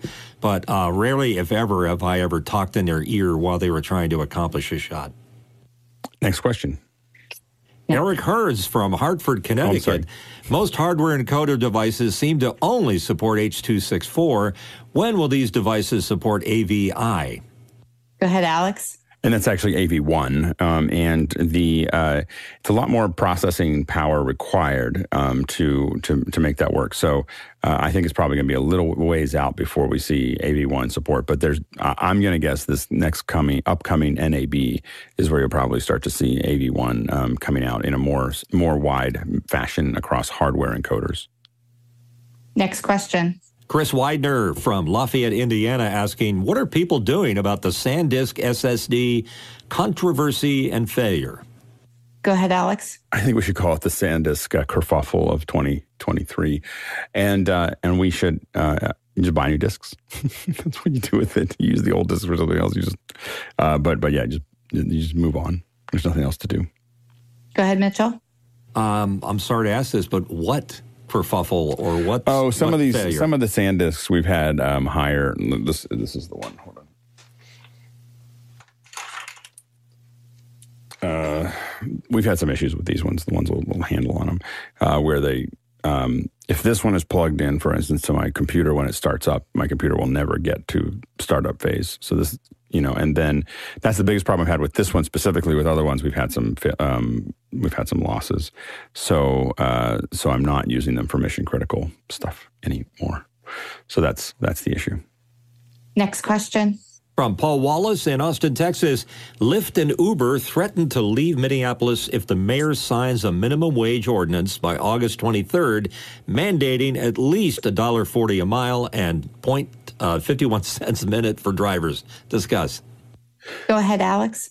I mean, it's their right to leave if, if they don't if, it, if it's they're just saying it doesn't have a business the business model breaks if they do that and then then they're going to not be there and that'll be a pretty big impact on a lot of communities if that happens i think that uh, yeah so so we'll, we'll, see we'll see what happens but you know they're making i think it's just a business decision on their end i mean they yeah. it, i don't know if it breaks even if they have to pay that you know that's the problem really and i you know i talked to an uber driver who uh, was from was it the uh, he was from Sudan he was considered a lost boy. You know, so he was literally defined as a lost boy. Um, and I, he picked me up in an Uber in DC when I was out there in May, and he um, he came here. He spent. I mean, it was an incredible story. I got his I got his card because I want to bring him on to talk about it. But he spent five years in a in a refugee camp in Ethiopia, and then another five year or ten years in a refugee camp. So he's in his mid twenties by the time he came to the United States, and um, and uh, spent time in Michigan, and then uh, and then you know kind of moved around. And by the time I met him, he was making a pretty good amount of money in DC as an Uber driver. Like it, I don't, I won't get into the numbers, but you know, six figures. You know, in in uh, in um, you know driving Uber. Now he drives a lot. It's like twelve hours a day. Um, so it, he is busy, but it's not. He was making a living there, and and he uh, his whole thing was he didn't need any. Because I asked him flat out, "Do you need Uber to pay you more or do whatever?" And he's like, "No, you just have to. It's a lot of work." But he goes, the ability to, to get this job was a big deal to him. You know, without having to you know apply for you know, like he had to show that he was an upstanding citizen, but he didn't have to apply, you know, apply to jobs and so on and so forth. Um, so it was a, so I think that we have to always look at the opportunities it provides for a lot of people um, before we start deciding how they how that works. I mean, we have to find the the big problem we have right now. I don't know if I should talk about this, but the big problem we have right now is that when we create these, these, these those requirements, we create a cliff like this. It's really hard for people to get over that are here, you know. And so, uh, you know, we need to keep on thinking about what what does that look like? You know, how do you how do you create a ramp that you can start on and end up somewhere else? Um, and so that's the thing I'm always thinking about. Uh, next question. Peter Next Moore question. from Auckland, New Sorry. Zealand. We'll work Sorry. it out. Um, I know we like URLs in advance, but Andy, the guitar geek, did this vid the other day with guests in speaker cabs. Is it an OBS trick, a video editing trick? I've sti- time stamped it to hit play, then pause. Uh, go ahead, John. John. E- easy to do to easy to do with OBS, but getting the remote contributors into that machine is the is the harder part. So you're using Zoom ISO or anything else, but uh, this should be relatively easy with uh with the one of the more advanced ATEMs, huh, Alex? Uh, yeah, no, I, I didn't I didn't have a chance to look at it. It was during our show, so I, I don't, I'm not I haven't been able to view it. But ask if if, the, if you have videos that you want us to see. The best time to ask the question is long before the show, so we can we can sit there and, and take a look at it. You can do them during the week during the show, but especially for me, because there's so many questions coming up that I'm answering, I have a hard time seeing things in the middle of the show. Speaking of questions, um, just a reminder that our audience can submit and vote on their questions at any time because this show is completely driven by your questions. Next question. From Paul Wallace in Austin, Texas, discuss how robots equipped with cameras, sensors, AI, and lasers are helping spot and repair problems with bridges, ships, and other critical infrastructure in the U.S. Go ahead, Mitchell. Robots and lasers, what could go wrong? Go ahead, Alex. Yeah, you know, I think that one of the this is a great place where a lot of this mechanism and AI and, and so on and so forth can make a huge difference. If you look at like a lot of the dog, you know, the Boston Robotics dogs that now have lidar scanners on the top of them, the ability to carpet information and get it in a regular regular um, interval is so much higher um, than it has been in the past. We're going to be able to see a lot more because we're not trying to send a person in there. And especially, we're not sending people in some cases into dangerous locations. I have a friend that makes robots that go into volcanoes and go into other things like that. And you, you're putting things in and measuring things and figuring things out that you just can't put a human into. So I think there's a lot of opportunity here. Next question. Tlaloc Lopez Waterman in Galisteo, New Mexico asked, Has anyone used Eero hardware? What are some of the pros and cons? And there's a link to it.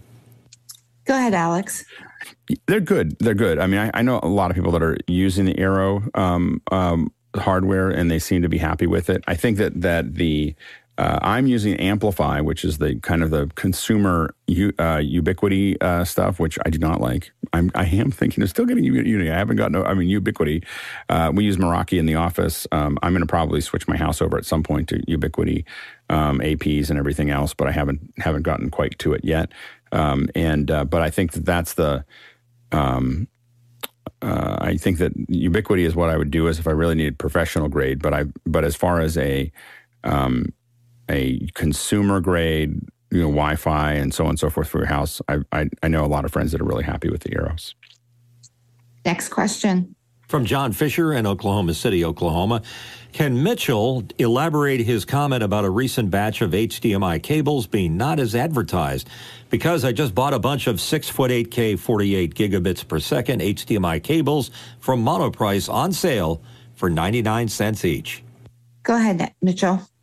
Well, uh, the the case that I was mentioning is that um, ever since they went to uh, specification 2.x on HDMI communication, there was a lot of pre um, cables that were out there, and uh, I think the market kind of got flooded with them, as so we'll call them gray market cables. So that's just one case of a situation where there might be a problem. And you, if you can't guarantee that those cables are uh, spec'd for this new HDMI capability, if you're using it in an AV system, it's going to mess with your EDID and handshaking between the monitor and the um, uh, and the playback device.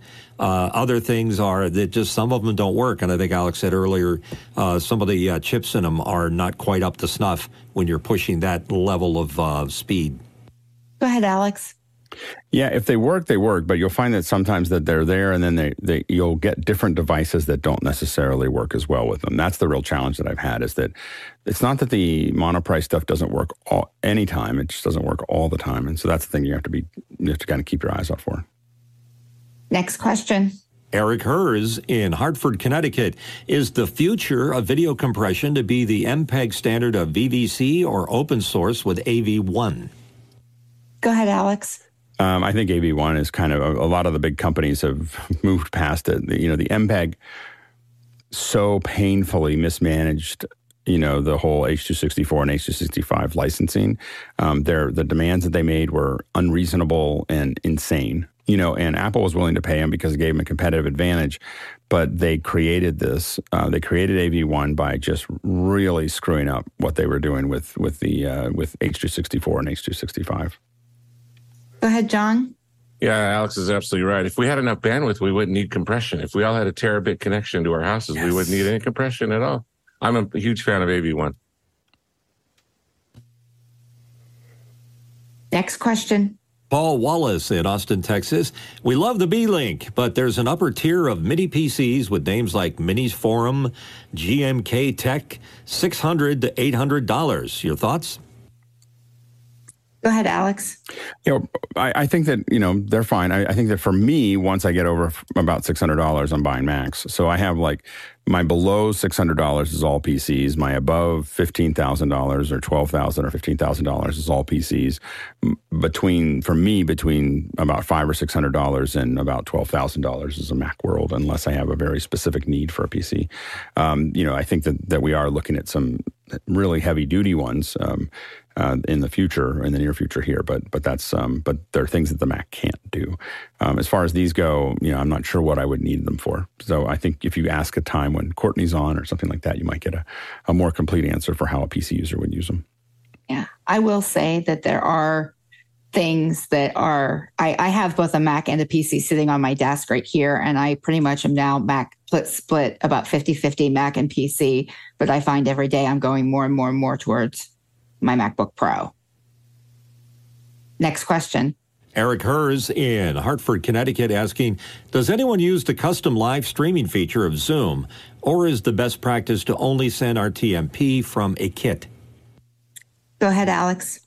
I think the custom live streaming from Zoom is a really convenient way to work. Um, I think the reason that we send this out is that the quality of our video is actually higher going through our system all the graphics that pop up and all the other things in the background are in a much are in a less compressed state um, as they go out than what we would get in Zoom. So that's why we do that. So um, the this has to do with the limitations of WebRTC compared to a more buffered system. So, so I think it just depends on what you do. I think it's great that the feature's there.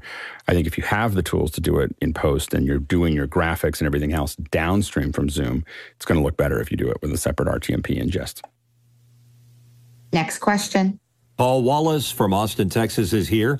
Nestle, Unilever, and other big advertisers are experimenting with using generative AI ads, but may many remain wary of the security, copyright, and data bias risks. Discuss.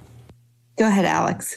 Well, I think that that's the advantage that Adobe you know has is that they're saying you know everything here is all spoken for. So we're we're actually you know and so i think that you're going to see more people using things that are a known asset. I, th- I think midjourney is great. I think it's really fun. I think i enjoy it. I use it for my presentations. I use it for a lot of different things.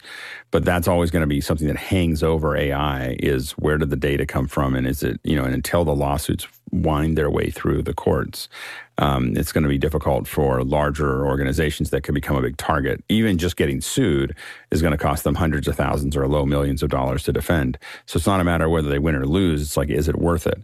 Um, I do think it's going to be interesting to see how generative ads, I was thinking about this the other day, where you may get to a point where your ads in Facebook are not just targeted to you, but what the ad says and how it's built and the images and everything else are targeted to the person. So, you know, like, so 200 people see 200 slightly different ads based on the, the which is kind of a crazy thing. And I'm not, Not sure if it's a good thing, but I think it's just a really interesting thing to think about. Go, ahead. Go ahead, John. Alex said it well. No comment. It's going to be interesting. Next question. Next question. And it's from Tlaloc Lopez Waterman in Galisteo, New Mexico. Is there anyone that makes a way to combine power and Ethernet for an iPhone that has a long lighting coat, uh, uh, let's say, cable, so that it feels just like a charging cable to the user? This could be a game changer for some use cases. Go ahead, Alex. Uh, yeah. So, is it even make a way to combine power and Ethernet on an iPhone that has a long um, Lightning cable so that it? Yeah, um, it's not all in one piece. So you still have the issue with Lightning. You do a Lightning to two Lightnings, and then one Lightning goes to uh, US or one goes Lightning to USB, and then to a Ethernet.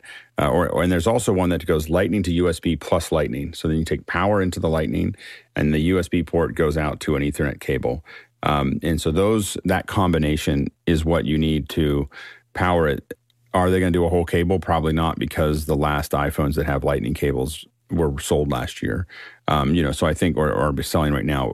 Most of us think that in a couple weeks we're going to see a, a, an iPhone with a, a US, um, USB C. So I think that it's going to be. Uh, I don't think that there's enough market, or even though there's hundreds of millions of them out there with Lightning, I think that for manufacturers they don't usually look at supporting a like building something aggressive for a edge case. Uh, go ahead, Mitchell. I'm sorry. Goodman. Mitchell? I, I just wanted to uh, leave a message for Tlaloc. Um, the, the hat you left behind the other day when we had uh, dinner, I just mailed it to you. Thought I'd save some time. Okay. Next, Next question. question. Oh, sorry. From Paul Wallace in Austin, Texas. I was in a dive bar and heard, I'm sorry, Paul, stop that. And overheard some guy saying there, there are versions of every product coming out of China, one high and another lo- one low quality. What was he talking about and what did I miss? Go ahead, Alex. I have no idea. I mean, China makes a lot of things. So we don't have enough context there. Yeah. Next question. And Tlaloc Lopez Waterman in Galisteo, New Mexico asks Will Wi Fi be made more usable or stable for video and audio streaming ever? Go ahead, Alex to be clear, what, what Wi Fi is really not good at is the live interaction of video specifically, in some and, and in some cases audio. And it's because we're pushing so much data and it's so sensitive to packet loss that the current Wi-Fi. Now we think that Wi-Fi V6 may have may be able to correct a lot of these things, and so we don't know yet. But it's because of the nature of that. You can definitely stream live video and live audio over Wi-Fi because you have buffer. But as soon as you take that buffer away, because we're doing low latency, it's when it is what makes it unstable. And I'm not I'm not 100 percent sure when that's going to get fixed. It does get fixed, by the way, if you're in an isolated area. So if you're in the middle of nowhere, and it, what Wi-Fi is dropping packets when devices are moving in and out of the radius of the AP. So it doesn't have to do with the amount of bandwidth you have. It, it has to do with the movement of devices in your space because it's renegotiating with those devices. And when it renegotiates with those devices, it loses packets. So the issue is, is that if you, like when I'm at my parents' house, in the middle of nowhere and everyone's gone and I'm jumping on a call or something like that, I will have no frame loss because nothing's changing in relationship to the APs. Um, and that's the, that's the key to the operation. Next question. And it's from Chris Widener in Lafayette, Indiana. Chris asks, any suggestions for a vehicle mount fiberglass dome for mounting either a PTZ camera or Mevo Start? I found uh, references to some for marine use, but unable to find them for purchase. Go ahead, Alex. Um, I think you can get half domes. You know, you can get uh, not fiberglass. I'm, I'm, I'm, assuming what you want is a clear uh, half dome there, and if you're not, so it wouldn't be fiberglass. Uh, go ahead. Go ahead, Mitchell. I was just going to agree with Alex. It would be plexiglass, not fiberglass, because there's going to be fibers and interfering with the view, et cetera. John? Uh, Chris, stop buying stuff for yourself and buy stuff for your newborn baby. Next question. From Tlaloc Lopez Waterman in Galisteo, New Mexico. Are the unions on strike in Hollywood international? Is the strike affecting movies made in other countries? Go ahead, Alex. Well, many of the actors that are part of SAG and, and, and the Writers Guild are live all over the world, so they are affected. But in general, it's not an international strike in the sense that there's lots of actors and lots of writers that are not part of SAG or or the Writers Union uh, uh, around the world. So it's it, it can affect those other movies if if they included uh, union writers or SAG, and many of them do for especially for large releases. But for many of the of the productions, it wouldn't affect them at all. Next question. Chris Widener, Lafayette, Indiana, speaks up with senators wanting YouTube investigated over showing targeted ads to kids again. Thoughts? Go ahead, Alex. I, sure. I mean, you know, like we've been advertising to kids for a long time.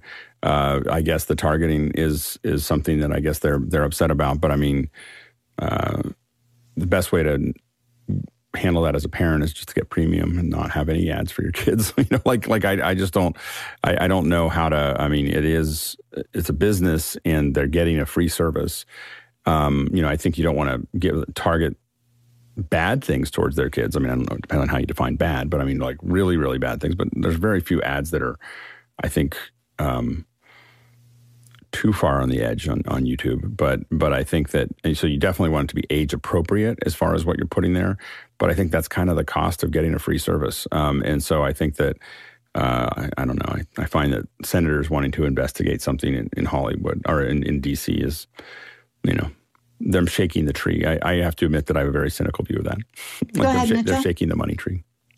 Yeah, I agree with Alex. I mean, growing up as a kid, we had a thing called Saturday morning cartoons on one of the networks, and the cartoons were filled with uh, ads for cereal and toys and things that were obviously targeted at kids. And I think that the uh, government stepped in at one point and said there has to be a certain separation between that type of use because some of the cartoons actually were the products that they were trying to sell, like Hasbro and uh, Transformers and G.I. Joe. I mean, they were actual cartoons about the product that they were selling.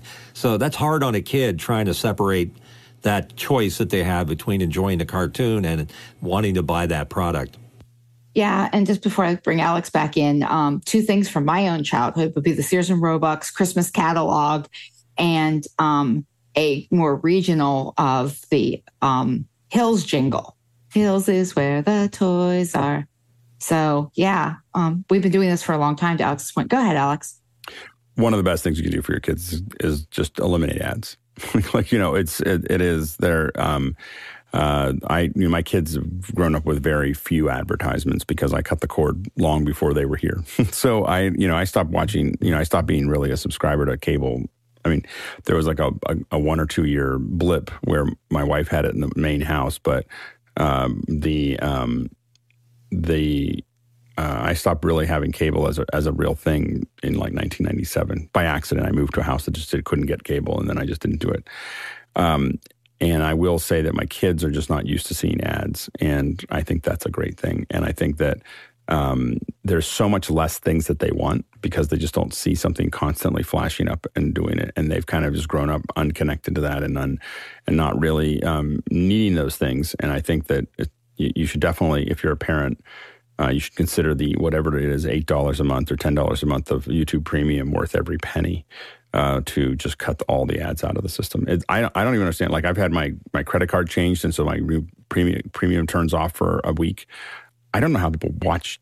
Just so you know, like if you're wondering what the difference is between having premium and and regular YouTube, I don't even understand how someone would watch YouTube with those ads. Like it is the most painful thing in the world to sit there and open up YouTube and then see all these ads that are going to end in two seconds or 40 seconds or 30 seconds. I mean, all that goes away and it's much more pleasurable experience, I promise you. Yes. Next question. From Paul Wallace in Austin, Texas. Paul asks Is there a quad monitor bigger than the LG 43 inch? Go ahead, Alex. There's lots of quad converters. So the, the best things to do is, I mean, you can make any monitor. You can make a projection screen a quad monitor if you if you get a splitter. So there are quad um, converters that will have four inputs um, that are there. I, I, used to have one on my desk. It's not on right now, but but you can split any monitor. So I, I that's why I, I never am that excited about a monitor that does its own splitting. I'm like, I don't need to pay for that. I can just have a splitter and attach it to any monitor I want. Next question. Eric Hers from Hartford, Connecticut. What are the considerations of using forward error correction, FEC, to handle packet loss versus automatic repeat request, ARQ? Does an ARQ add lots of latency? Yeah, my understanding is the ARQ is going to add more latency than the FEC, um, and you know it's probably we'll, we'll we'll we'll probably work on a special where we try to bring some streaming folks in that I know to really answer these questions in detail. So stay tuned for that. Next question. Paul Wallace, Austin, Texas. Alex, we had a rapid fire Q&A on day two of SIGGRAPH, and you were dashing from booth to booth with Nick Jushchyshyn.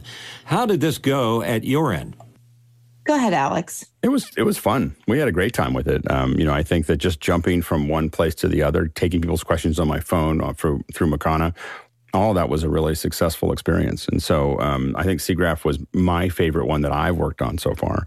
Um, and so I think that we'll we'll definitely try to recreate that. I'm really interested to see what happens with IBC, and I'm um, but I'm excited also about um, NAB uh, New York. And if you're interested in that, take a look at the emails. They we have a link to where you can sign up for that. It's also in Discord under the Alex announcements. Yes. Next question. From Tlaloc Lopez, Waterman, and Galisteo, New Mexico. What do you do to mitigate eye fatigue on long days in front of screens? Go ahead, Alex. I stand up a lot. I stand up a lot, and so I, I get up and, and, move around. After almost every meeting or anything else I can do, I'll I'll walk away, stretch, uh, move around a little bit. Um, so it's it's trying to get away from these monitors every once in a while and not feeling like you have to look down at your phone all the time. So you know, for me, almost all of my tech, other than my phone, is in one room in my in my house. When I, the rest of my house, I have a TV, but the rest of my house is extremely low tech. You know, like it's just there's not a lot to it, and that's so that when I can walk out and clear my head. Go ahead, Mitchell. Yeah, and for me, it's not so much the reading of the monitor as the light coming from the monitor. And, like, for example, this two hour show that we do is about a max that I can take for TV lights and stuff like that going on at the same time. You've got to stop once in a while and concentrate on something far away. Like, luckily, I have a window right in front of my studio setup here, so I can look out the window and uh, let my eyes, uh, you know, relax a little bit. But then I'm 69 years old, so it's going to affect me different. Your mileage may vary. That's what I'm trying to say. Yes. Um, for me, it's a matter of remember, like turning on the screen reader when I absolutely have to. This week has been crazy busy with being back to school and getting things done for my students that need to be done. And um, it's a matter of remembering to reach down and turn on turn on voiceover or JAWS in, in addition to the magnification when that is needed and the difference in the workflow that that because there's things that work differently when they're on versus off. Next question. Tommy Shans from St. Paul, Minnesota. Would you use a Roku for a solution for sending a PowerPoint? Go ahead, Alex. Apple TVs do this really well. like I just, I have an Apple TV that I actually carry my backpack, so I can just plug it into somebody's thing, and I can just immediately pair uh, my stuff to it, and um, and and do, you know, I can take over any monitor that has an HDMI cable uh, with my Apple TV. I keep it loaded with all my apps and my movie apps and so on and so forth. If I go to a hotel room, I just pull the HDMI out of the out of the TV and plug it into my Apple TV. And if I if I'm actually wanting to sit and watch watch something, but I, you know, that's the Apple TV works really well. I would use it over a Roku every day. Next question. From Tlaloc Lopez Waterman in Galisteo, New Mexico, do long GOP delivery methods become an issue for sports enthusiasts who want a very live, low latency experience? Go ahead, Alex. Yeah, the I mean, I think that eh, I, I think in sports, uh, the only time you really need that level of latency is if you're doing micro bets. So if you're doing betting on the play, you can't really do it inside of a streaming method. Um, but even that, I you know I think that that's a really crazy experience to to take on. Um, but I think that otherwise, um, you know, I think that plus or minus five seconds or ten seconds should not be really affecting um, your experience. I'm often much further off because I usually start most football games about 15 minutes late so that I, that I can skip through the ads. Go ahead, Mitchell. Yeah, I think the significance is live versus post production. Um, you really don't want to be uh, editing long GOP files if you can if you can avoid it because they are a problem getting exactly the frame you want. Go ahead, Alex. And one of the things we've seen is, of course, the, the idea of syncing with your friends. So you see this when when we do a coverage of a keynote, like Apple's keynote or something like that. You end up in this weird space where you, you are trying to. Um, uh, the, the, challenge you get in there is that we're, we're all trying to talk to each other over something, and that is hard because it doesn't really matter what the latency is as long as we all have the same latency, and that's the hard part to get working. Next question. John Fisher from Oklahoma City, Oklahoma. The strength of magnetic mounts is often measured in vertical pull force before detachment. Is there a general rule for estimating the hold strength if the weight is hanging at an angle? Go ahead, Alex. My experience is it's got to be a lot stronger because uh, magnets tend to not have as much strength at an angle, so they'll they'll they tend to slide off against that. I don't know what the the general piece is to it, but um, we're often very careful about magnets because they will slide against each other much more effect, much quicker than they will pull away from each other. Next question. Paul Wallace in Austin, Texas, with a question. The city of Austin saved the Hole in the Wall Music Bar with a $1.6 million grant. Is this a thin ray of hope for Austin's weird past? Go ahead, Alex. You know, I think Austin is just wrestling with what every city has when they start to gentrify is that that you know the weirdness starts to go away and people start putting in bigger things that make more money. Um, I think that the city will have to keep on doing that to probably keep it keep it weird um, because there's uh, there's a lot of money flowing into Austin. Mitchell. I, am really curious what the weird past is. I mean, maybe there is one. It's just you know, Austin. No Austin was much more uh, you know hippie, kind of edgy. Kind. I don't know if it's hippie was the right word, but but it was it, it was definitely a lot more fluid tw- 20 or 30 years ago than it is now. So when South by Southwest started in the 80s, you know, I remember going to South by in like late 80s, early 90s somewhere, and it was just an entirely different little cool little space that you'd go to and it had it's kind of cool whole foods and it had all these other things and there was just it was lots of nooks and crannies and now when you go there there's just a lot more big buildings and a lot more things that maybe not may not be chains but they feel like chains you know as far as restaurants go they're just much more you know built up. So um so i think that that's and that again that's the the i think the only city that i've seen able to resist this not 100% but uh, more than most is Portland. Portland seems to be impervious to uh, gentrification. and some people in Portland will say, oh, it's been ruined. But the last time I was there, I was like, it's still pretty weird. I mean, I, I got up at six o'clock in the morning and there was a, a guy on a unicycle um, playing the bagpipes with a Darth Vader uh, mask on and uh, at 6 a.m. while I was walking to my to my venue. so it was a sounds like New York. Just do a search for it. He's he actually evidently uh, you know they people have taken videos of him. He, has got a Darth Vader mask. He's on a unicycle. He's playing the bagpipes, and the bagpipes blow out fire. It's quite a thing. Um, and and again, I saw him. I I, I didn't know if he was real until 6 a.m. in Portland while I'm walking. I just see him go by playing. I was like, wow. That's amazing. so anyway, it, Alex, I'm your father. I asked. I asked someone. By, by the way, and by the way, the first. If you haven't seen, uh, especially if you're if you know if you haven't seen the the open of Portlandia, the very first episode where he's like talking to this girl about, you know, remember back in the 80s, da, da, da, da. Well, it's, you know, it still happens in Portland. And I asked a friend of mine that lives in Portland, I said, is it really like that? Is Portland really like that? And he goes, he goes, well, Portlandia is kind of, it's not quite as weird as Portland, but it's, it's, it's on its way. like like he says, Portland can be a lot weirder.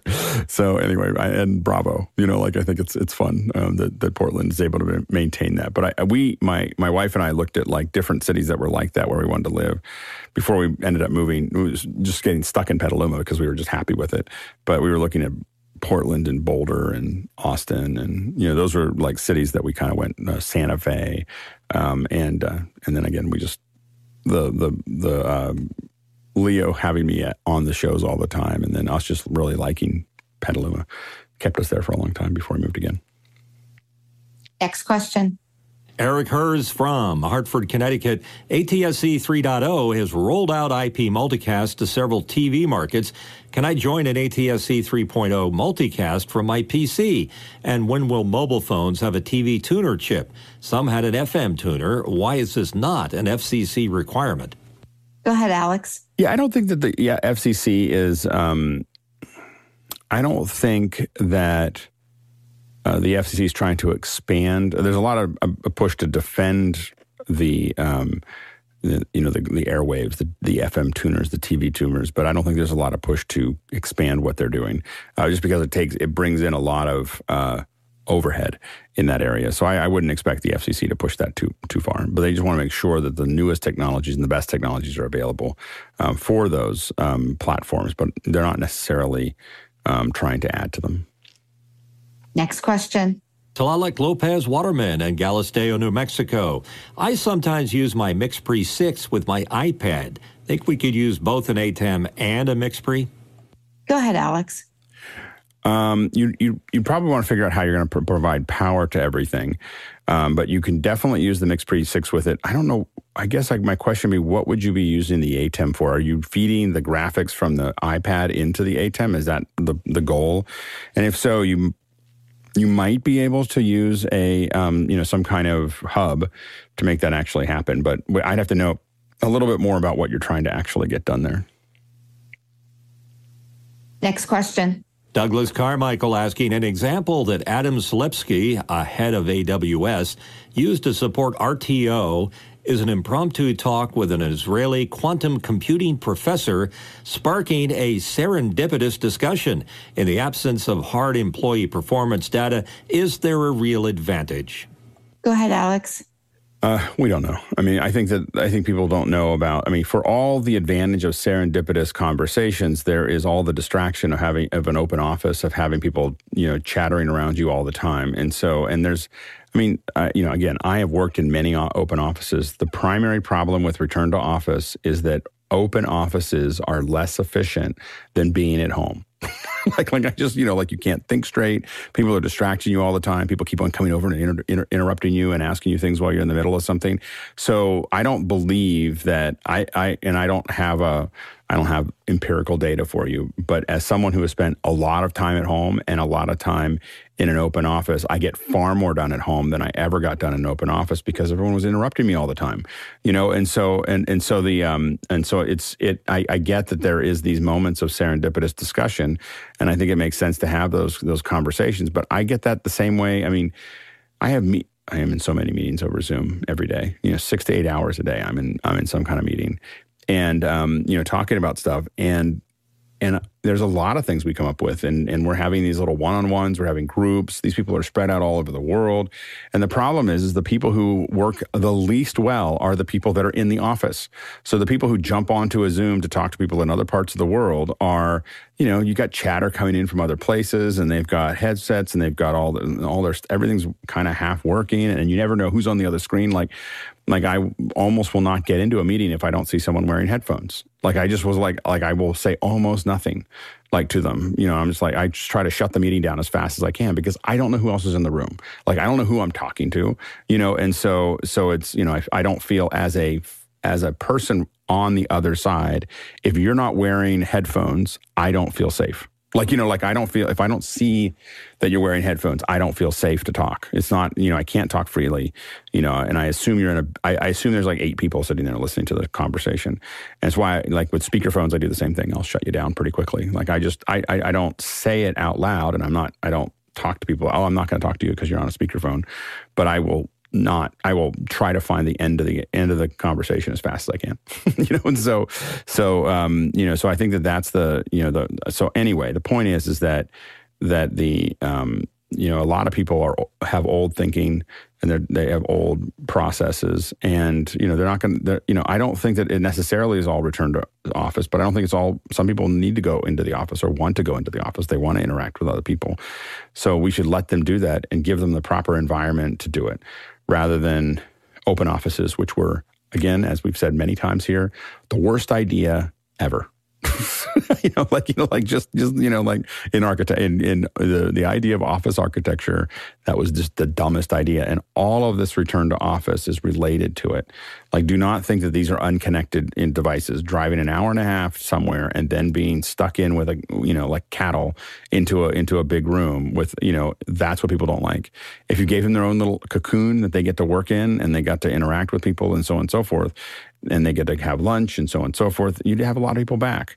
Um, you know, and so I've seen companies that have old buildings that they all had, and then they open up a new building with open office, and everyone there's this giant uh, like attack for how, who's going to get to stay in the old office. you know, like that's the that's the big push is they don't want to go to the new office because they don't want to go into open offices. Open offices are a horrible idea, you know, and and the idiots who came up with it are now trying to figure out how to get people to come back to them when they were bad ideas in the first place.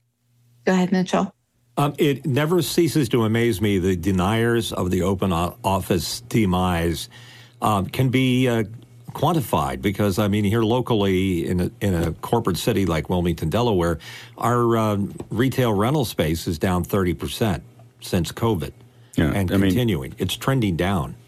Well, and there's a whole bunch of things about you know having business districts and and and residential districts turned out to be a really bad idea you know, because you know what happens is, is now the now that the commercial stuff is dropping, and I think I look at that. I'm trying to figure out what to do with all that office space because I think there's an opportunity for us to build studios into them, for people to build virtual event systems, all kinds of stuff. There's a huge opportunity for taking up that office space, but so far, no one wants to. I've reached out to people. People still want twenty bucks a foot, you know, for their for their empty office space that's going to be empty forever. My argument is, hey, how about you just let me use it for a lot less, 12 bucks a foot or 10 bucks a foot per year.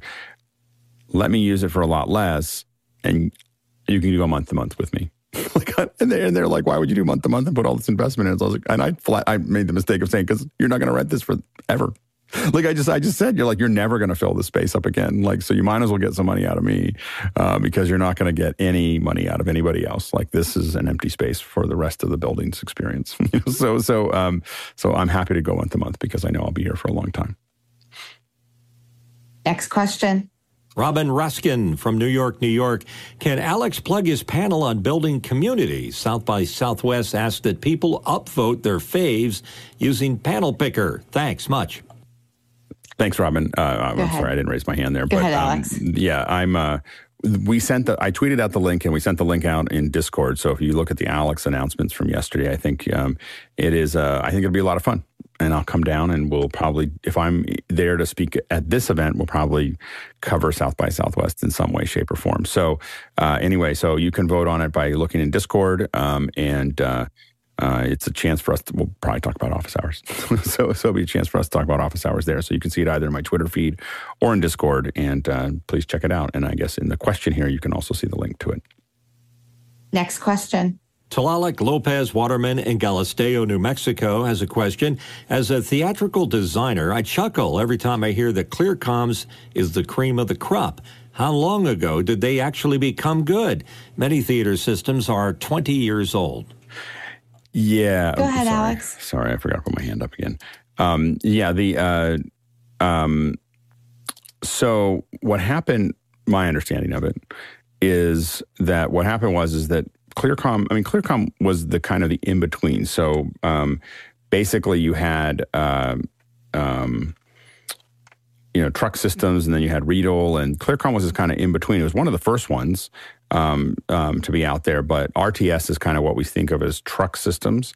I mean, if you all, when someone says I want to use RTS, you just assume they used to work in a truck. Like you don't see it anywhere else, but you you know, but they or it's just people who used to work in trucks, um, so that they have a and they like that one.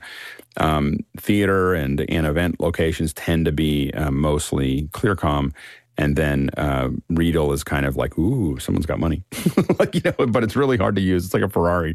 It's like it's like you need to have somebody who knows how to use the Riedel system. It's much much heavier lift, but it's a you know it's it's a really really nice nice system. Anyway, what happened with Clearcom, in, from my experience, is they were doing they were doing okay. They're kind of plotting along. They were they were OEMing a thing from HME. Now HME makes uh, they make all the headsets for McDonald's and Starbucks, and you know those all those headsets are all HME. And so they're a massive company, and this much smaller company was just OEMing for their lower cost um, comms. And and I think HME, what I heard was HME kind of looked at them going, "Oh, look at that!" And, you know, like their margins are much better than our margins, and um, and bought uh, bought Clearcom, and then Clearcom got technology, money, infrastructure, all these other things, and they have uh, you know, they've really built up. The FreeSpeak systems are amazing. Um, the FreeSpeak and FreeSpeak 2 systems are amazing. The, um, you know, Agent IC is still one of my favorite online ones. It's like kind of a better version of of Unity, um, but it all ties back into the into this these frames and their Meridian frames and all the other frames are just amazing to work with, and they all integrate really well. So you can be have some people on your phone, some people on FreeSpeak, some people on panels, and um, we used we've used them a lot. And uh, um, uh, Clearcom, and if I would always choose Clearcom even over Riedel, um, you know, just because it's easier to maintain. Um, and I think that the the mobile devices uh, for Clearcom are better than Riedel's, at least from the last time I used them. So um, they so when you ask when did they become really good, I would say about eight to ten years ago is when they just they kind of took a hard hockey stick up. Go ahead, Mitchell. And uh, let's add um, our folks at Telos Alliance to that list. They've sort of decided to get into the business, I think, because they're experts in IP communications. Yeah, I, we haven't. I just haven't had any experience. I've never seen it in the wild. So they they've done. Um, they they they do. They're trying to get into that in between, which is a little less expensive than what Clearcom's doing, but a little bit more full featured than what Unity does. And uh, I think it looks good, and we want to bring them on it, uh, you know, sometime in the near future just to talk about it. Um, I've had some demos of it. I've just never seen it in an actual project. Um, and the other ones that are that we use for small, uh, smaller events. So if we've got like eight headsets or less, we use the Studio Technologies Dante packs, and so we've got those little belt packs that are there, the four channel, two channel. Um, so for smaller crews, um, they work nicely if they're not wireless because it's all Dante. It all is really clear and crystal clear and everything else. It's just managing all the mix minuses are a little harder with uh, with them than than other things. Next question. Paul Wallace in Austin, Texas asks Canadian Heritage Minister demands that Meta lift its reckless news ban on Facebook and Instagram for the safety of people fleeing wildfires. Comment. Go ahead, Alex uh, the Canadian uh, the the Canadian government did this. like you know, like you know, like so. So I'm not. It's not Meta's problem. I mean, I, I don't think Meta owes them anything. You know, for this. I mean, the this crazy. It's uh, these laws that say you have to pay the the, the news organizations for promoting them. I mean, like they're you know they're getting promoted, and so what we're seeing here is a government trying to use any way it can to embarrass Meta so that it will, you know, give in on something that was a dumb idea in the first place. Next question. Eric Hers from Hartford, Connecticut. Amazon bought the SYE protocol and roll it out in their mobile app for their NFL live streams. What is SYE? Go ahead, Alex we will need to bring somebody on to talk about SYE. like, so I don't think we're, we're ready to talk about that. Um, but the uh, but let's um, uh, we'll do some research on that, and we'll bring somebody on on a Friday. So um, someone put that into the second hour suggestions if someone can, and we'll. I think it's a really good good one to cover. We have a lot of the folks from Thursday Night Football coming on throughout the fall to talk about how they're using a lot of different technologies. So we're really excited about that. Um, and the S- SYE isn't on the list yet, so we'll make sure it gets on the list. Next question. Paul Wallace, Austin, Texas. Cruise complies California DMV request to cut its fleet by 50% as the regulator probes recent concerning incidents involving cruise robo taxis. What is cruise? I'm in Texas. Go ahead, Alex. I don't know, man. I think we'll see. It'll be interesting to see how the robo robo taxis work. You know, like it's it's a it's an interesting possibility. I uh, I'm not that interested in them. The idea of having a car that someone else was in that had nobody in it before that, that had no up front, there's a certain level of accountability that comes with a person in the front seat um, that has me not interested in robo taxis. Until I have the Knight Industries 2000, um, I'm a little, I'm still a little bit sketchy on driverless cars. Yep. Next question. Tlaloc Lopez Waterman in Galisteo, New Mexico. Do I need a carnet for my Blackmagic design camera, ATEM, MixPre, and a laptop for a trip to Europe? Go ahead, Alex. You you shouldn't. I think that you can say that this is just how I connect to stuff. I wouldn't put that on a carnet. Like I don't think that. I mean, I, I you technically you may be going over the import rules. So I think it's two or three thousand dollars is the import uh, import rules, especially if it looks like it's used. You're not bringing it on a new box, and you you have it. I mean, I brought a lot more into Europe than that. I mean, so. Uh, but I think that that total, the MixPre if you have a MixPre six or 10 plus the ATEM. You're getting kind of close to that. But again, if they look like they're used and they look like they've been in there and, and you're talking about the fact that this is how you get into virtual events, I think you'd be okay. Um, you might technically want to get a carnet for it um, if you really want to be easy about it. But just remember that's also going to add more time to your landing and leaving because you're going to have to go through the um, customs offices each time, or it's not used, not worth having a carnet. Next question. Paul Wallace, Austin, Texas. A district court judge upheld a U.S. Copyright Office finding that artwork created by AI isn't eligible for copyright protection because it lacks human authorship. Agree? Go ahead, John. I agree. I, I have no articulation, but I agree. Alex? I agree too.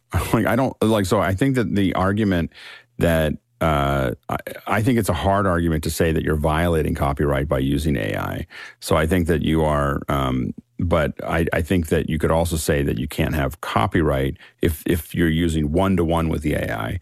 Um, the, the issue really gets into what you know. So when you're prompting, you're kind of playing with the machine and getting something out of it. This is this is the, the gray area here. What's different from that of using a MIDI sequencer? Like, you know, so if you're using a, a sequencer or a, you know, um, some of the, you know, a Moog or whatever, there's a lot of things, not necessarily a Moog, but but there's a lot of these that you're turning and you're plugging things in and you're playing with the settings and you're coming up with a sound that you like that is not very far from prompting. you know, like that, you know, like is, you know, you're just using mechanical things to do it. So I think that there's a gray area there, but I think that if you're using it one to one, I I'm, I don't have a problem with that. I like the stuff I do in Midjourney. I don't have any expectation of creating a copyright. I just don't want to be sued to use it. So I think that there is a kind of a, if you're using it, you can't be protected, but you're also not un- uh, under in trouble either. I think that that's reasonable. Next question. From Chris Widener in Lafayette, Indiana. Chris asked Digital collections like Naropa are great for research. Are there other big audio collections you like to use for inspiration? Go ahead, Alex. Um, you know, I, I think that the thing that I, I really enjoy, um, uh, I don't really use a lot of them where I'm listening to things just for inspiration as far as a catalog goes. I mean, I listen to music that way. Um, you know, I, I don't know. Uh, I, I, read books and li- or listen to books. Um, so Naropa University is a, is it's taking the Naropa University archive. So it's just a lot of things from this more holistic uh, um, university that I believe is in, if I remember correctly, in Berkeley, in Boulder, but I'm not 100 percent sure. Um, so so anyway, yeah, but I, I haven't really had a lot of other ones that I've um, that I've that I've looked at. Next question. Paul Wallace in Austin, Texas. Amazon offers creators up to $12,500 for 500 videos or $25 per video for its TikTok like shopping feed. Creators typically charge $200 plus per video. Thoughts? Go ahead, Alex. Do you have any thoughts on this? yeah, that. I, I think that Amazon is having trouble figuring out some way to turn the pipe on. You know, like they're just, it's not, um, uh, I think they're having they they tried to get Amazon Live to work, and uh, and I think that they just haven't quite figured out how to engage people to do those. I think if you did it right, you could probably make some money on it. Twenty five dollars a video. If if you were in a place that you didn't need to make a lot of money and you kind of built out a machine for it, but I think you'd have a hard time making more than about fifty dollars an hour. Like if you really built this into a pipeline, you might be able to get to a point, but you'd be building lots of little videos to do this. And I think you're probably, you know, again, if you're a college student or something, uh, or if you're, you know, you want to make some extra money, I think that it, this is a good idea. Can you build a business around it? I don't know. No, at least not in the U.S. You know, so, so this could be something that you would have a you, you could do somewhere overseas. Yeah, um, I imagine it it sounds like almost an interesting thing to play with for some extra money, but I don't know that you could actually make a full time career out of it like a lot of people have done with YouTube. And some, I was listening to a couple creators the other day saying that it was kind of accidental that YouTube became their full time job. Next question. And it's the last question from Paul Wallace in Austin, Texas. U.S. intelligence agencies warn that China and Russia are targeting private U.S. space companies and preparing cyber attacks that could disable satellites in a conflict. What, we worry? Go ahead, Alex.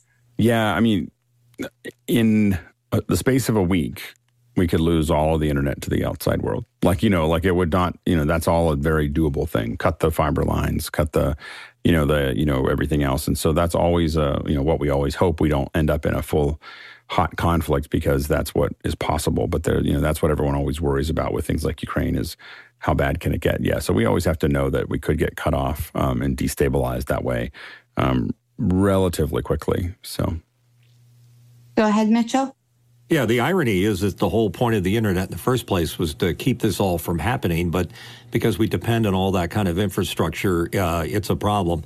And also, uh, kudos to um, uh, Paul for using a Mad Magazine reference, What Me Worry. Yeah. Well, we've made it to the end of another Saturday, and I want to thank the panel for being here and our producers for all of the great questions. This show runs on your questions, and there was a point where I wasn't sure we were going to have enough questions, but they, you, the our audience always come through for us. I'd like to thank our crew. And there's it really is a small village every day. And as somebody who spends more time on the crew than I do on the panel, um, I know how special those people are back there and how much we could not do this without them. The Tulalip Traversal today, we covered 100 and 36,000 miles, 219,000 kilometers. That's more than 1,080 billion bananas. See y'all in after hours.